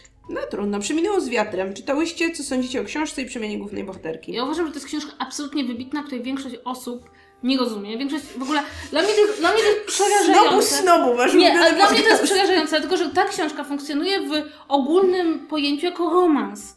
Podczas kiedy to nie jest romansidło, to nie jest romans, to jest książka, jedna z bardzo nielicznych książek, które pokazują przeżycia wojenne z perspektywy kobiety, która została wychowana do życia w bardzo konkretnym społeczeństwie i wojna, która przyszła, rozwaliła to społeczeństwo. W ogóle to społeczeństwo już nie istnieje i ona żyje wśród ludzi, którzy cały czas żyją wspomnieniami tego, jak kiedyś był świat, a ona jakby ciężar przejścia do, no, do nowej rzeczywistości spoczywa na niej, a ona jeszcze ma cały czas wdukowane pewne schematy zachowań, pewną wizję samej siebie, która zostaje schowa- wdukowana na życie w zupełnie innym świecie. Ja uważam, że jeśli odrzucimy, oczywiście jest to książka, która ma wątki rasistowskie i absolutnie należy jakby o tym pamiętać, ale jeśli odrzucimy te takie kontrowersyjne elementy, to to jest książka o tym, jak bardzo ludzie nie są w stanie się dostosować, do rzeczywistości powojennej, a ci, którzy się dostosowują, nie są na to, za, za to nagradzani, ale wręcz przeciwnie są za to karani przez społeczeństwo, które cały czas żyje wspomnieniami świata, który już nie istnieje. I mam o tym cały wpis na blogu. Właśnie o Co tym, żeby... za kryptoreklama! O tym, żeby jakby wyjąć Przeminęło z wiatrem z kontekstu wyłącznie romansowego, bo, bo ten romans jest moim zdaniem dużo mniej ważny niż, niż właśnie ten kontekst takiego, tej zmiany społecznej, tego jak jednostka może się dostosować do społeczeństwa albo może żyć wspomnieniem tego, co było, co przeminęło z wiatrem. Wow, jak Czytałam- wykład do przeminęło z wiatrem. Czytałam, lubię. Gdyby Kasia dała mi dojść do głosu, to na pewno powiedziałabym to wszystko to samo, co ona, takimi samymi słowami, więc tak naprawdę to były moje wnioski. Ja widziałam film i był spoko, może kiedyś przeczytam. Red Butler, ha. E, Poza tym gwałtem, tak. Ile zebrałyście masła dla mroza? Wciąż za mało. Y, czy, Ogólnie kwestia jest taka, że ja, ja dostałam dwie kostki masła. Ja dostałam parę zdjęć masła, ale nie Zdjęcia, bardzo tak. wiem, y, Dużo słów, które czy mam je masło. sobie wydrukować, czy co, Więc, więc... się, jakby mm, zdecydujcie się, pod jaki adres przesyłacie to masło. ale mam teraz masło w lodówce, ale nie oddam go mrozowi, bo, bo je jemy. Masło jest drogie, my też musimy jakoś jeść Czy masło. lubicie czytać biografie muzyczne? No ja? Ja raczej nie, bo ja się nie fascynuję żadnym muzykiem jakoś tak specjalnie. Jeśli kiedyś będzie dobra bi- biografia pana Pitbulla, to proszę mi dać znać, to przeczytam i zrecenzuję. Najpierw A musi tak po- umrzeć. No Czy nie, nie musi? nie musi umrzeć. Bogu. powinien. Pan Pitbull będzie żył wiecznie. Nikt nie musi umierać. Więc tak, wtedy mi dajcie znać, a tak poza tym to muzycy mnie tak średnio interesują. E, Ja mam taką, w domu taką wielką biografię Leonarda Cohena Myślałam, że o Leonardo DiCaprio. Nie wiem, Ja myślałam, że Da Vinci, każdy mówił o czym innym. Kiedyś ją Tylko przeczytam, jeden z tej ale nagle jest. strasznie mnie nudzi, w związku z tym ja się może doczytam do końca. Ja nie, kropka. Widzicie, jak ładnie krótko odpowiadam na pytanie? Uczcie się. O, to do mnie. Jak idzie zbiórka na Pushin Puffę? No nikt mi jeszcze nic nie wpłacił. Przelewy z dopiskiem na Pushin Puffę proszę wysłać. Czy my w ogóle zbieramy pieniądze tutaj, czy E, nie? Nie, bo nie możemy, bo jeszcze mamy za mało e, godzin obejrzanych przez widzów. Ale jeśli ktoś chce mi wpłacić na Pushin Puffę, to mam Paypala m.w.najman.gmail.com y, z dopiskiem na Pushin Puffę. Serio? Jak puszyn kufa sama się Pytają. nie kupi, tak? Pytają. Dziewczyny, czytałyście Czarodziei Grossmana? No. Nie. Okej. E, Czy znacie jakąś dobrą książkę o dynastii Romanowów? Nie. Bardzo niszowe te pytania. Skąd u Was niechęć do wydawnictwa Fabryka Słów? A to nie do u mnie, to ty mówiłaś. Tak, ja jej nie lubię z dwóch powodów. Pierwsza rzecz to taka, że wydawali dużo szajsu. Nie mówię, że wszystko, absolutnie nie, ale no, come on, wydawali Achaję Ziemiańskiego i wydawali Pilipiuka, więc to wystarczy. A po drugie, to jest jeszcze gorsze, wydają ludzi e, pokroju Ziemkiewicza, więc ja nie szanuję nikogo, kto wydaje Ziemkiewicza, więc nie szanuję Fabryki Słów. Polecacie jakąś dobrą książkę o broadwayowskim musicalu? Może być anglojęzyczna. Ty, Kasia, miałaś jakieś takie książki? Ja mam takie książki, znaczy, słuchajcie, wyszła po polsku książka Historia Budowlańskiego Musicalu, jej nie kupujcie, bo ona jest bardzo po łebkach. Jest bardzo dobra książka, której tytułu teraz nie pamiętam, o tym jak, przekła- jakby jak, jak działają przekładanie broadwayowskich musicali na film. Ja- O, ty mi ją kiedyś pożyczyłaś. Tak. Nie przeczytałam jej. E, natomiast słuchajcie, dwoje moich znajomych właśnie będzie bronić doktoraty poświęcone musicalom, więc poczekajcie trochę. Wydadzą je, tak? Tak, na pewno, bo to zdolni ludzie są. Natomiast e, prawda jest taka, że e, mam takie książki, muszę zajrzeć na półkę, ale musicale nie jest dobrą książką broadwayowskim musicalu, chyba że absolutnie nic nie wiecie i chcecie, żeby ktoś wam powiedział nie do końca prawdziwe informacje bardzo autorytatywnym tonem. Czy lubicie książki klasyfikowane jako realizm magiczny? Ja bardzo lubię wspomnianego Karola, Jonathana Karola, więc Krainę Chichów, Kości Księżyca, to polecam. Ja chyba nie czytałam. Generalnie realizm nie Ja, ja powiem szczerze, ja lubię ten oryginalny, bo amerykański realizm magiczny, natomiast absolutnie mam dosyć nawiązywania do tropów iberoamerykańskiego realizmu magicznego w literaturach światowych, gdzie nikt nie dodaje nic od siebie, tylko próbuje napisać długie 100 lat samotności. Megu, w temacie Szklanego Tronu, na którym tomie się poddałaś? Na tomie. Ja się poddałam autentycznie na trzeciej stronie, bo już na trzeciej stronie pojawił się opis jakiegoś niebywale pięknego młodziana, który swoją urodą powalił dosłownie główną bohaterkę i stwierdziłam, "Mm, no, Czy była to taka, taka fala uderzeniowa i ona tak po prostu runęła jej jak się długa? tam ugięły kolana czy coś, ja po prostu stwierdziłam, że nie mam na to siły i odłożyłam Mego książkę. nie ma siły nauki nającej się kolana. Nie. Mamy obecnie erę remake'ów i retellingów filmowych. A co byście powiedziały na remake'i książek? A jakby są, No. znaczy remake'ów książek może nie ma, ale są retellingi pewnych rzeczy, zwłaszcza takich opowieści, nie wiem, baśni, jakichś mitów. Ja recenzowałam na początku sezonu tego czytu, czytu na przykład Kirkę, która jest retellingiem jest spoko. I wydaje mi się, że to jak najbardziej tak, a sam remake, czyli że co, że jak rozumiem, że ktoś, nie wiem, pisze Harry'ego Pottera od początku, tak? I nie, nie jest to Rowling, to wydaje mi się, że, że nie. Jakby zupełnie nie widzę Mam miejsca wrażenie, że ja kiedyś odpowiadałam z Pawłem na to pytanie i potem się zorientowaliśmy, że istnieją remake. Yy, są teraz takie y, remake'i, Re- czy remake'i, reinterpretacje bardziej Szekspira na przykład, Dolnośląskie to wydaje, ale to jest ponoć No, słabe. albo W stylu Gwiezdnych Wojen. Ale a propos Harry'ego Pottera, przecież ta e, autorka takich, takich young adultów, myśmy czyta, czytałyśmy tą, tą książkę, albo ja ją tylko czytałam. E, w, pewnym momencie wyszło takie YA, w którym była dziewczyna, która pisała fanfiki bazujące na, na, na Harrym Potterze, ale o własnych bohaterach i potem ta sama autorka napisała o To tym była osobną... Rainbow Rowell. To była Rainbow Rowell, Tak. okej. Ona napisała o tym osobną Słuchajcie, książkę. w Zmierzchu jest właściwie retelling, remake, gdzie mamy tą samą historię, tylko z innego punktu widzenia. I w Greju też jest, też jest Bo to jest dokładnie ta sama książka, tak? by- Mm, ale no, no kurczę, ja nie widzę, ja nie bardzo widzę sens pisania tego samego jeszcze raz. Znaczy jakby ciągle literatura pisze to samo jeszcze raz. Tak, ale No wiesz, właśnie. typu, że właśnie przychodzi ktoś i pisze od nowa Harry'ego Pottera, no jakby, no, no nie. Przy czym są takie historie, Są które... parodie na przykład, to, to Ale no na przykład no, podobne. Król Artura się pisze raz na jakiś czas od nowa. Yy, czy znacie Trupią Farmę? Słyszałam, nie czytałam. Nie czytałam. Nie czytałam. Inkowie, pozdrawiamy Inków. Mam nadzieję, że żaden nie jest urażony tym odcinkiem. O Szklanym Tronie już było. Czy mieliście taki okres w życiu, że czytałyście mangi? tak! O mój Mam 42 tomy Dragon Balla. Ja wciąż mam wielkie pudło w domu różnych mang, ale ja uwielbiałam Siodzio. Więc to Czarodziejka z Księżyca w trzech różnych wydaniach, Fusigi Yugi, wszystko co Yu Watase narysowała i napisała, uwielbiałam. To są do dzisiaj moje dwie ulubione autorki, y, czyli Yu Watase i Naoko Takeuchi. E, a do dzisiaj mam już totalną awersję, to znaczy nie, nie, nie, nie, nie potrafię. Japonistyka, Nie- nie ja, japonistyka zabija w tobie y, miłość, mi, miłość do mangi anime. Ostatnio Krzysiek oglądał Ewangeliona, jak ja to po prostu U, ja usłyszałam. mam wszystkie tomy, które wyszły w Polsce. Tak, ale on oglądał anime. Jak No wiem, słyszałam wiem. te wrzaski, to się zamieniałam w swoją matkę sprzed 20 lat, która patrzyła, że ogląda Czarodziejkę z Księżyca i mówiła, dlaczego oni się tak drą? Ja miałam teraz dokładnie tak samego dlaczego oni się tak drą? Czy możesz to ściszyć? Kasia? Ja nie czytałam nigdy. Nie miałaś tego okresu Nie, nie miałam. mrocznego. Nie. Ja w moim młodszym okresie czytałam Hamleta z przepisami. Albo poezję. Albo Biblię. Nie, Biblię są O, ktoś pisze, absolutnie zgadzam się z Kasią. Nie wiem w jakiej kwestii, więc zakładam, że w każdej. kurde, Bardzo miło. Ja jestem, ja jestem jakby własa na tego typu zdanie. Czy słyszałyście o trylogii Stulecie Winnych? O Powstał Jezus serial na. TVP. O Jezus To dajesz, bo ja nic nie słyszałam. O Znaczy. Studenci Winnych to jest taka, taki cykl książkowy, który stanowi taki jakby... Mm, Naj, najbardziej typowy wykwit polskiego, po, w polskiej literaturze takiej środka, jak to się ładnie mówi, czyli takiej popularnej, ale to trochę wyżej niż Michala, e, jest niesamowita popularność pisania sag rodzinnych. One koniecznie są rozpisane na tle e, burzliwych historii e, Polski. No i A nie, są- druga wojna światowa? No, E, tak. Albo e, pierwsza. Od pierwszej do drugiej zwykle to trwa. Albo To, to jest jedyny okres historii Polski, jaki, jaki mamy w kinematografii. Nie ma nic czasy. Te czasy powojenne też. No i tutaj jest taka rodzina winnych. No i mój problem z tą książką polega na tym, że bardzo fajnie jest napisać serię rodzinną, tylko tak, z jednej strony ona korzysta ze wszystkich możliwych tropów, jakie istnieją, a druga, i to jest mój największy problem, jak chcemy napisać sagę rodzinną osadzoną w realiach historycznych, to sprawdzamy fakty historyczne, ponieważ jeśli tego nie robimy, to wychodzą nam rzeczy, których, no, nie, nie wszyscy czytelnicy są w stanie znieść. Natomiast, no, jakby jest to e, napisane sprawnie, e, to, to mogę powiedzieć na pewno, natomiast Natomiast no niestety tutaj fakty historyczne zostają podpisane pod narrację trochę za bardzo. Czytałyście Deutsche Nasz Ewy Wanat? Świetny reportaż, a nie z czarnego. Nie. Nie. Mm, nie, ja. Tak wydaje mi się, że nie.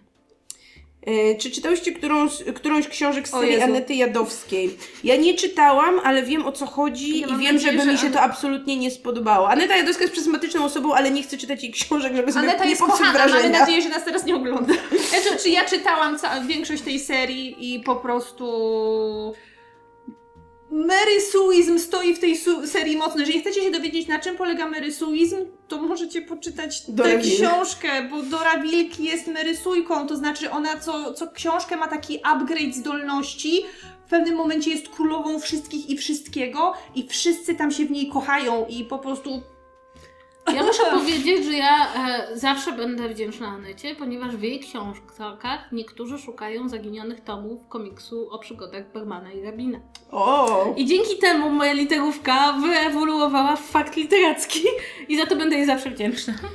Czy czytacie science fiction? A jeśli tak, to zrobiłybyście kiedyś odcinek polecanek. Wydaje mi się, że jest odcinek o dziwnej fantastyce. To Tam, Krzysiem e, tak, tam Krzyś e, jest gościnnie i na pewno, wydaje mi się, że Mego tam nie ma, tylko jesteśmy chyba my w Nie bez powodu my tam nie ma. Krzysiem, gdzie polecamy fantastykę i Ja generalnie mówimy o fantastyce. Jestem, a może mnie tam nie ma. W każdym razie na pewno jest taki odcinek, a jeśli, a jeśli jakimś cudem go nie ma, to jest mnóstwo odcinków, gdzie ja polecam fantastykę, polecam science fiction, bo ja czytam głównie science fiction. I w ogóle to jest wspaniała, wspaniała literatura, zwłaszcza science fiction e, socjologiczna. I ja chętnie zrobię kiedyś taki odcinek czegoś związanego z science fiction, jeśli ktoś będzie chciał ze mną porozmawiać. Zacznij od fantastyki socjologicznej, bo jest super. Jeśli lubisz stare rzeczy, no to możesz poczytać Filipa Dicka, bo on y, pisze tak up to the point i tam generalnie ważne są te pomysły i rozkminy. A jeśli chcesz coś najfajniejszego, takiego co polecam z marszu, to jest to Ciemny Eden Chrisa Becketa. Potem jest drugi tom Matka Edenu. Albo córka Edenu, nie pamiętam koligacji już w tym momencie.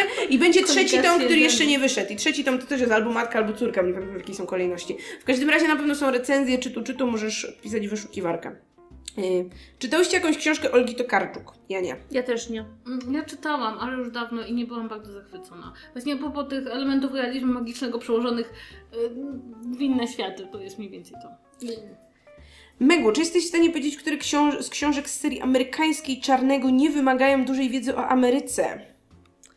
Znaczy, jeżeli ktoś y, tak bardzo się boi, to wydaje mi się, że może sobie spokojnie odpuścić y, ten Detroit i shit show, bo jednak... Shit show bardziej. Detroit Shit- można No bo ja, mów, jeszcze. ja mówiłam, że nawet ja sama się w shit show trochę gubiłam, tylko że zapomniałam teraz, jak się ten autor nazywa. Przecież za- zawsze pamiętam i teraz, teraz zapominam. Ale generalnie poza tym nie wydaje mi się, żeby którakolwiek z tych, które ja czytałam przynajmniej, były na tyle hermetyczne, żeby nie dało się do nich podejść, jeżeli się, nie wiem, nie skończyło amerykanistyki. Ja nie skończyłam, ale... One tłumaczą tak naprawdę same w sobie. Dobra, dobrze napisany reportaż jakby wprowadza cię w zagadnienie, więc jakby to nie jest.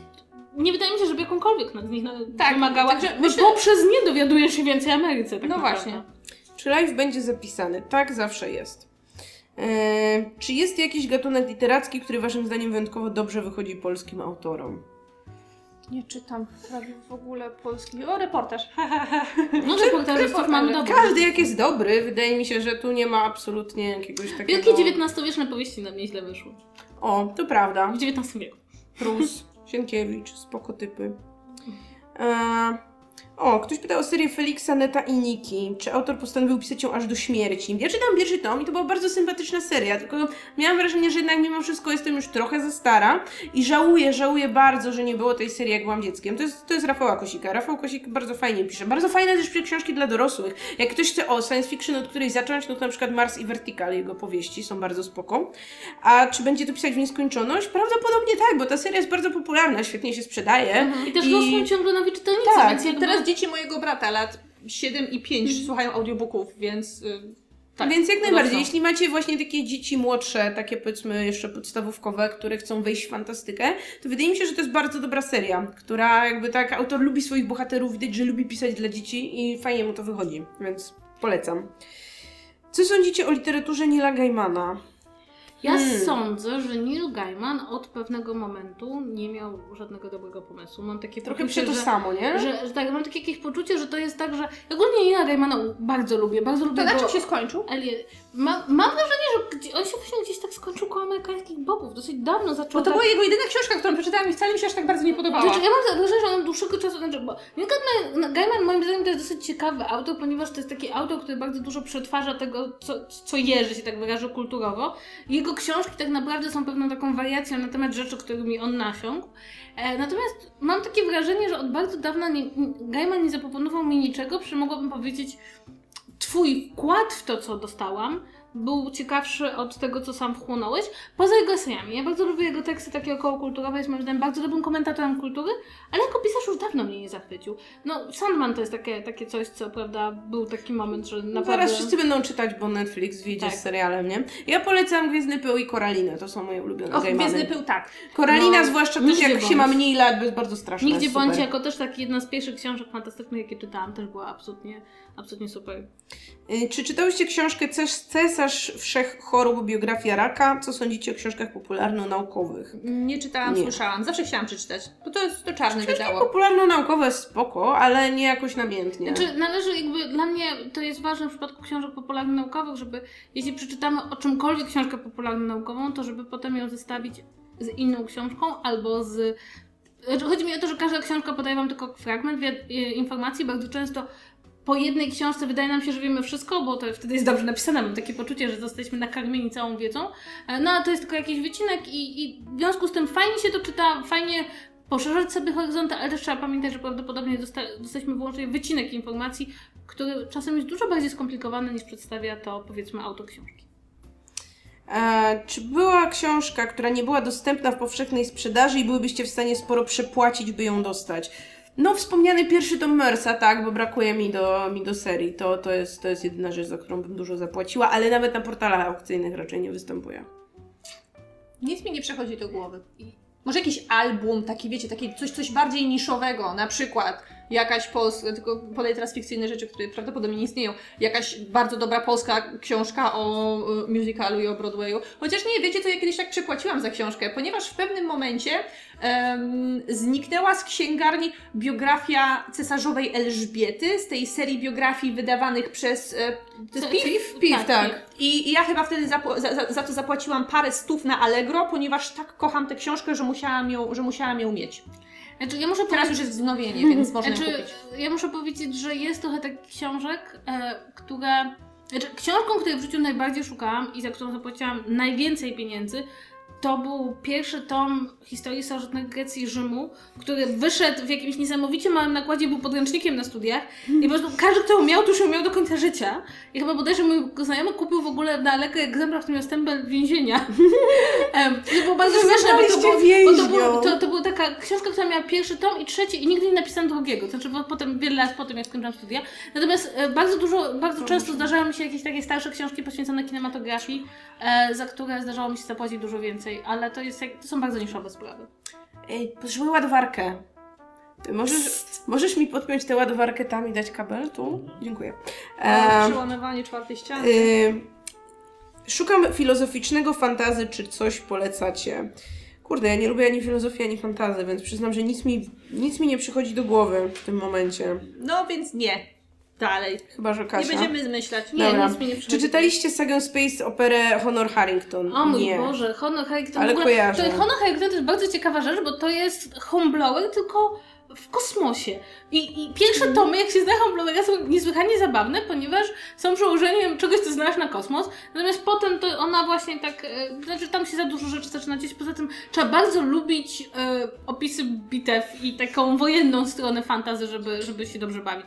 Ale moja mama z moim bratem przeczytali chyba wszystko. Tego jest bardzo dużo, nie? Pewnie Tak. 20 tomów czy coś takiego. E, Wspominałyście o blogach książkowych, a czy macie opinię o tak zwanym booktubie i czy oglądamy jakieś polskie lub zagraniczne kanały? Ja oglądam jeden. Ja oglądam jeden polski kanał, który nazywa się Pod Naporem, bo prowadzi go Jacek Napora, który kiedyś był w sfilmowanych, a potem już nie był. I to jest absolutnie jedyny booktube, który toleruję, bo to jest mądre, tam nie ma pajacowania i to są mądre książki i nie ma, wiecie, nie ma montażu, no po prostu sie, sie, siedzi Jacek na tle swojej biblioteczki i opowiada o mądrych książkach, no i to tyle. Ja oglądałam kanał Wielki Bóg, e, który e, Anna Dziewit-Medek prowadziła. Czy nadal go prowadzi, nie pamiętam, bo ostatnio nie sprawdzałam. I to było z kolei bardzo fajne, że dzięki temu, że ona miała dostęp do autorów i mogła z nim pogadać, bardzo fajne, porządnie przygotowane materiały, takie po prostu o, jakby bardziej przypominały profesjonalny program o książkach e, ni, niż. Niezwykłe takie, że ktoś siada przed ekranem i mówi, gdzie przeczytałam taką, taką książkę. Nie wiem, czy byśmy się powinni rozgadywać, bo myślę, że mogłybyśmy Tak. kiedyś zrobić odcinek o Okej. Booktubie. I Jako... generalnie też dodam, że możecie już nie zadawać więcej pytań, bo my jesteśmy tylko do wpół do, a jeszcze chcemy odpowiedzieć na pytania, które już padły. Więc yy, Stop. na razie stop, stop z pytaniami. Pytanie stop. Mm, czy czytałyście coś Sergiusza Piaseckiego? Nie. Nie.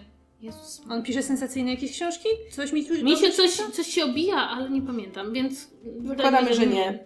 Y, Macie do polecenia jakieś weird fiction? No ja polecam zawsze dwie te same rzeczy, czyli po pierwsze Jeffa Vandermeera i tę jego taką dziwną trylogię Southern Reach, która się zaczyna od unicestwienia, mm, czy też teraz bardziej znanego jako Anihilacja przez film Netflixa, potem są dwa kolejne tomy.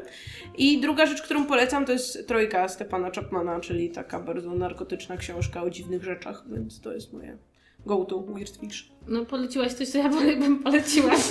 Fantastycznie, idziemy dalej. Mm, Czy czytałyście Wilka Stepowego Hermana Hesse?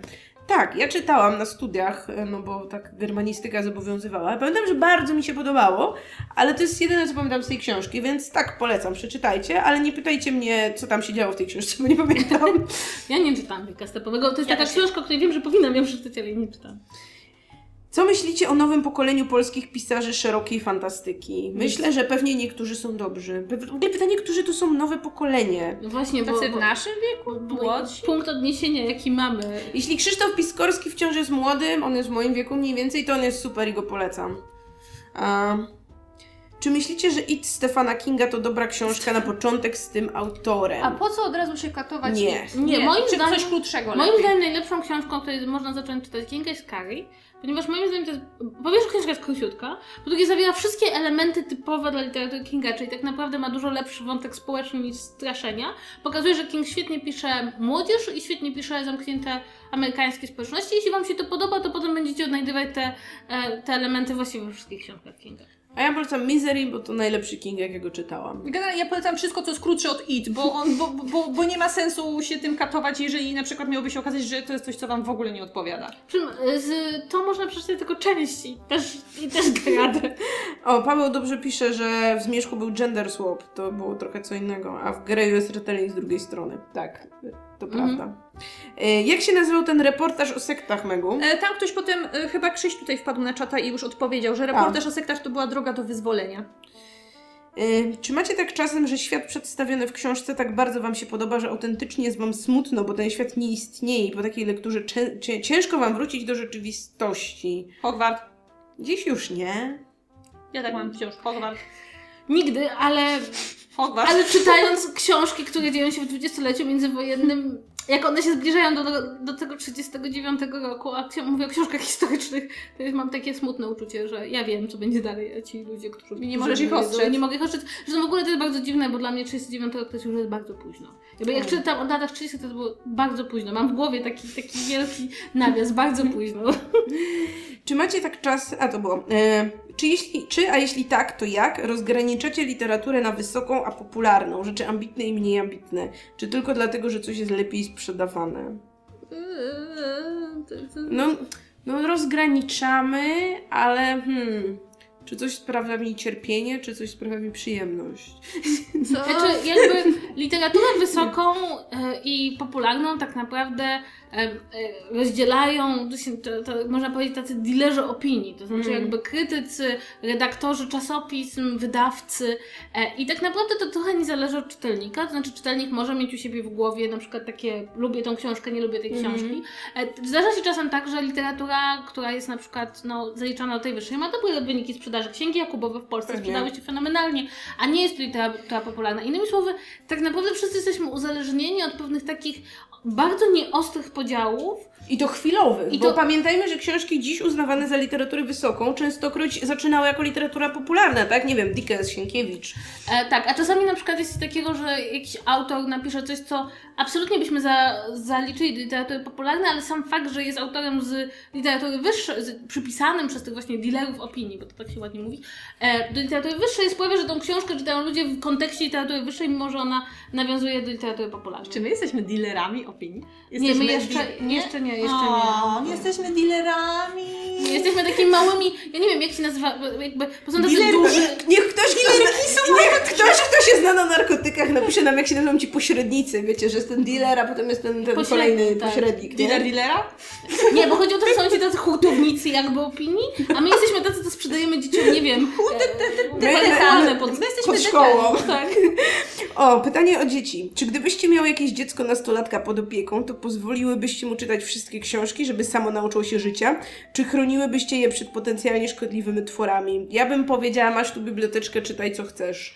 E, mi się wydaje, że warto polecać dobre książki, przy czym ja bym, nie, nie, nie mam nigdy poczucia, że należy komuś ograniczać coś, bo przeczyta złą książkę, absolutnie, to w ogóle e, tak się uczy człowiek, co, jest, co mu się podoba. Natomiast ja mam pewną wątpliwość, że są takie książki, które przeczytane zbyt wcześnie, trochę się zmarnują. To znaczy, że osoba, jeśli damy dziecku książkę, która została napisana dla człowieka z doświadczeniem osoby dorosłej, czy nawet nastolatkowi, to on się do tej książki zniechęci, wyda mu się mu nudna, jakby zaliczy ją do nudziarstwa, a to nie dlatego, że coś jest nie tak z, tym, z tą książką, czy z, z tą osobą, tylko dlatego, że nie spotkali się w odpowiednim momencie. I wydaje mi się, że jeśli ma się kogoś pod opieką i może go w jakikolwiek sposób naprowadzić, no to ja bym raczej, to zależy oczywiście od charakteru danej osoby, ale raczej bym go, na przykład wydaje mi się, że nastolatek czytający noce i dnie uzna to za koszmarne, koszmarne nudziarstwo, a osoba dorosła ma większą szansę, żeby dostrzec do tego, że jest to bardzo fajnie opisane mm, codzienność związku i pewne niespełnione, niespełnione ambicje i, i taka codzienność kobiet, która nie, znaczy taka mentalny stan kobiet, który być może nie zmienia się aż tak bardzo przez lata, więc to nie chodzi o to jakby, żeby go uszczec przy czymś złym, tylko żeby, żeby tak pokierować, żeby wpadł na odpowiednie książki w odpowiednim wieku, bo też są takie książki, które uważam, że bardzo fajnie przeczytać, jak się jest nastolatkiem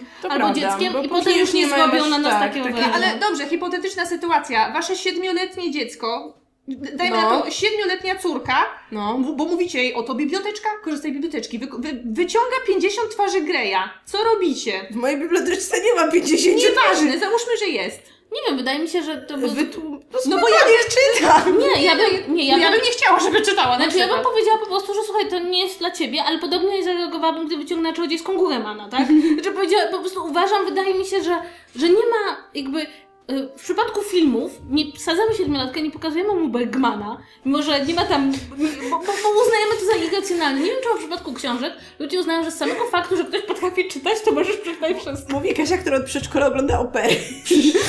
to jest najmniej wiarygodna opinia w tym dniu. Ale, ale, opery, ale w operach nie ma nic. No, jakby opera się czuje, no tak jak muzykę czujesz, nie? Ja też bardzo, ja czytałam książki w niekoniecznie takim pasującym wieku. Mam wrażenie, typu, nie wiem, tam czytałam Homera, jak miałam tam, nie wiem, w czwartej klasie szkoły podstawowej i spoko, więc ja uważam, że ktoś się sam odbije, ewentualnie potem wróci do tej książki, żeby zrobić więcej, więc... Ale moim zdaniem właśnie to, my mamy to mylne założenie takich dosyć jednak zaangażowanych czytelników, że się do tych książek wraca. No tak, bo, Bo ja mówimy mam- o naszych dzieciach, a nie losowych dzieciach. A nie, to Nasze dzieci będą już lepsze. No, dawno przeczytałam No. cztery razy Homera do czwartej To klasy. no, moje dziecko to z manem zasypia. Pod poduszką. Kocham te nasze hipotetyczne dzieci, są takie idealne. E, czy macie do polecenia jakieś książki Ishiguro? Ja polecałam Okruchy Dnia, Wyszukaj, jest Recka Ja, ja, ja też polecam Okruchy Dnia, jakby taka książka. Czy któraś z Was czytała Chili Poli Rewako? No. Nie. Nie. W ogóle słuchajcie, na przyszłość, pytanie o konkretne książki to jest takie... Mała szansa, że traficie. Tak, Jak w Totolotka, nie? Tak. Czy znacie dobre książki o brytyjskim teatrze? Nie? E, tak, e, jest cudowna książka o historii National Theatre. Książka jest tej grubości i jakby opowiada całą historię budo- jakby Theatre? i, i, idei zbudowania tego budynku i przez budowę tego e, budynku i także przez budowanie całej tej e, jakby struktury zespołu aktorskiego. Jest to książka absolutnie cudowna dla każdego, kto kocha w ogóle kulturę brytyjską, bo tam są wszyscy. Więc, e, więc to polecam. I też, że prawdę powiedziawszy, jeśli chcecie czegoś dowiedzieć o tym takim, jak się kształtowała ta scena teatralna, bardziej współczesna, e, no to też bardzo polecam po prostu jakąkolwiek biografię Laurensa Oliviera, bo tam ci pojawiają w rolach drugoplanowych wszyscy i można się od tego odbić i zacząć czytać o innych aktorach i dzięki temu poznać lepiej scenę brytyjską. Pytanie reportażowe. Czy miałyście okazję przeczytać coś wydanego przez dowody na istnienie bądź wydawnictwo w podwórku? Nie. Ja czytałam e, Otto Pawla, wydanego przez dowody na istnienie e, i no to jest Otto Paweł, no to, to, to, to trudno coś lepszego. Czy macie porady, jak zacząć pisać własne recenzje, analizy wątków? Mam 16 lat i mam wrażenie, że mimo iż umiem interpretować część książek, to nie potrafię zebrać swoich myśli. Pisz. No, trzeba pisać po Pisz, prostu. pisz, pisz, pisz, pisz, pisz. Nie Pokazuj to komuś. Tak, możesz pokazywać to komuś, nie wiem, zaufanemu, kto ma większe doświadczenie, jest, nie wiem, starszy, może, nie wiem, może jakiejś polonistce, która jest spoko, może komuś z rodziny, kto pisał coś kiedyś, ale pisz. Ćwicz, Tak, jest- nie ma innej rady. I czytaj. Dużo, dużo czytaj, bo to rozwija pisanie. I czytaj także jak inni piszą. Bo Tak. jakby pewnych wszyscy kradniemy od ludzi, którzy byli od nas I nie obrażaj się, jak ktoś ci powie, że słabe. Bo jak masz 16 lat, to choćbyś był genialny, to na pewno słabe i na pewno będzie lepiej. Tak. Eee, czy należeliście do klubu Świata Książki? Tak, ja należałam. Tam gdzie samo się trzeba było kupić książkę raz w miesiącu i wtedy generalnie one miały tam spoko Ja nie do ceny. klubu Świata Książki, ale był specjalny klub książki Kaczora Donalda, który wysyłał, wysyłał e, książki na podstawie historyjek Disneya e, raz, na, raz na tydzień, albo to był ksiu, klub książek Myszki Miki? Coś, coś, coś tego, z tego rodzaju, połowa lat 90. Ja, do, ja należałam, e, moja mama należała do klubu Świata Książki pod sam koniec, ponieważ były takie e, książki o Stefanii Plan, które wydawała wyłącznie Świat Książki. E, I ponieważ myśmy bardzo lubiły tą serię e, przez pierwsze 25 tomów, e, to, e, to tak, to właśnie e, przez, to, przez Świat Książki ją kupowałyśmy. Czy czytałyście Króla Szczypana Twardocha? Nie. nie. Nie, ja, ja, ja nie czytam tej książki, bo to jest książka o Żydach i ja muszę odpocząć. Jak Harry Potter, to w jakim wydaniu?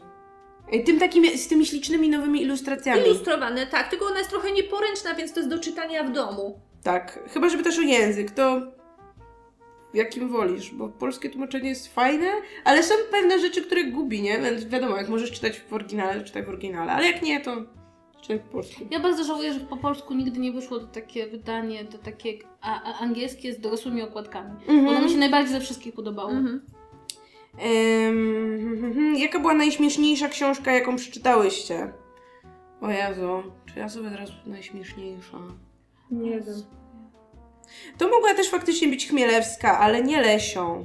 To była jakaś inna Chmielewska. Na pewno Chmielewska była... Taki był cykl o okrętce, od liny okrętowej. Boże, i jeszcze taka dwójka nastolat, nastoletnich bohaterów, to było mega śmieszne. Tak, to. Bardzo, bardzo konkretnie, ale nie pamiętam, musiałabym. Ja pamiętam, że jedną z niewielu książek, przy której się naprawdę śmiałam, o Boże, e, e, Barańczak wydał kiedyś Pegas z Dębia. Tak. I tam jest słownik idiomów polskich tłumaczonych dosłownie i tam jest e, How your dignity, madam? E, I jest to przetłumaczone jak pani godność wypowiadana o poranku. I pamiętam, że śmiałam się z tego w autobusie tak strasznie, że ludzie na mnie patrzyli tak dziwnie i tak podobnie z książek najgorszych się w ten sposób śmiałam. Jezus, ma jakiś E, Musimy powoli kończyć. E, Do mnie pytanie, czy czytałeś Wrota Abadona? Nie czytałam, ale kojarzę, ale nie czytałam. Jak sobie radzić z książkowym zastojem? Zająć się czymś innym. I Nie poczekać, aż ci się, poczekać po prostu, aż się zachce czytać. Nie ma obowiązku wiecznego czytania Dokładnie, książek. nie zmuszać się. E, No, był odcinek o fantastyce, dzięki Krzysiu. Wiedziałam, że był. No dobra, tu już widzę, że się zaczynają powtarzać mm, pytania. Zjadę jeszcze na sam koniec. Tak, Tereska i Okrętka, dokładnie to. Mm, No dobra, to chyba, to chyba tyle, bo tu już widzę raczej komentarze były do naszych, e, do naszych odpowiedzi. Tak więc wow, dziękujemy Wam bardzo, że, że tu mnie przybyliście, że byliście tacy aktywni, że zadawaliście nam pytania, jak prosiliśmy o pytania. Nawet nie, nie sprawdziłyśmy nigdy, ile osób tak naprawdę nas ogląda. Em, Ja mogę teraz chyba zerknąć, ale to pewnie pokaże mi, ile teraz jest tu osób, a podejrzewam, że jak się zaczynamy żegnać... Wow, jest 256 osób. dużo osób. Wow, Ej, jest nas strasznie nie zmieścilibyśmy się w jednym pokoju. To jest... Tak, nawet jakby nas było dużo, dużo mniej, to byśmy się nie Znaczy jakby nas było 10 razy mniej, to byśmy się zmieścili, ale przy 256 osobach nie. Także bardzo więc wow. doceniamy, Tak, bardzo i- doceniamy. Jak za- zapewne wiecie, jest to e, odcinek na koniec sezonu. Tak. W związku z tym musicie teraz przeżyć przez pewien czas bez nas. Ale, Ale- krótszy czas. Na wakacje. Ale jak wrócimy z wakacji i zabierzemy się na nagrywanie, to będą nas, Was czekały rzeczy autentycznie fantastyczne. Tak, ja już mam Kindla całego zapełnionego lekturami na wakacje, więc potem będziemy ją Tak. omawiać. I słuchajcie, powiemy wam, że następny sezon będzie inny niż wszystkie. Nie powiemy będzie- wam żadnych szczegółów, ale, będzie inny niż Jesteśmy wszystkie. tak podjarane tym Tak, sezonem, tak, że mogliśmy nagrywać jutro. Będzie E, fajnie. natomiast jeszcze pamiętajcie, że nawet jak nas tutaj nie ma, to jesteśmy na naszych prywatnych kanałach. Na socialach. Więc, na socialach, więc i y, akurat możecie wykorzystać ten czas, kiedy nas nie ma, żeby na przykład podchodzić do waszych znajomych, którzy sobie gdzieś siedzą i mówić, a słuchasz podcastu czy tu, czy tu, bo jak Dokładnie. nie to zacznij. I namawiamy wszystkich, żeby lajkowali naszą stronę na YouTubie, bo musimy odbudować naszą bazę. Tak, bo jest was Fanów. bardzo mało. Znaczy jest was ponad tysiąc, ale jest was bardzo mało. Nie no, ale procentowo, procentowo praktycznie jedna czwarta naszych widzów z, YouTube'a nas O, teraz tak. ogląda na live. To jest Fantastyczne. więc tak, Jesteście jest fantastyczni, ale, ale nie wiem, podchodźcie Chodźcie do ludzi na ulicę. Na przykład słuchajcie, zapukajcie do sąsiadów. Dzień dobry, czy ma pan, pani chwilę, żeby porozmawiać o czytu czytu? A oni zapytają, o czym? I wtedy i już, już tam jesteście, noga w drzwi i jedziecie. Tak, tak. Wyciągacie nie wezmą policji. za pleców, tak. E, no to No tyle. i, I też miłych wakacji Wam życzymy. Jeśli Tak. gdzieś się wybieracie, to weźcie dobre książki. Jeśli nie wiecie, jakie wziąć książki, to możecie posłuchać naszych odcinków. Jeśli gdzieś jedziecie bardzo długo i myślicie, co będę robić tak długo w pociągu słoneczny, e, To weźcie Remigiusza Mroza. Nie bierzcie masła, bo się roztopi w Właśnie, pociągu. więc, więc bawcie się dobrze na wakacjach, a my wracamy już całkiem niedługo tak naprawdę z bardzo fajnym, nowym, ekscytującym sezonem. Tak, tak, potwierdzamy. Dziękujemy Wam Dziękujemy bardzo wam za jeszcze uwagę raz. i Cześć. za pytania. Pa. Do zobaczenia. Pa!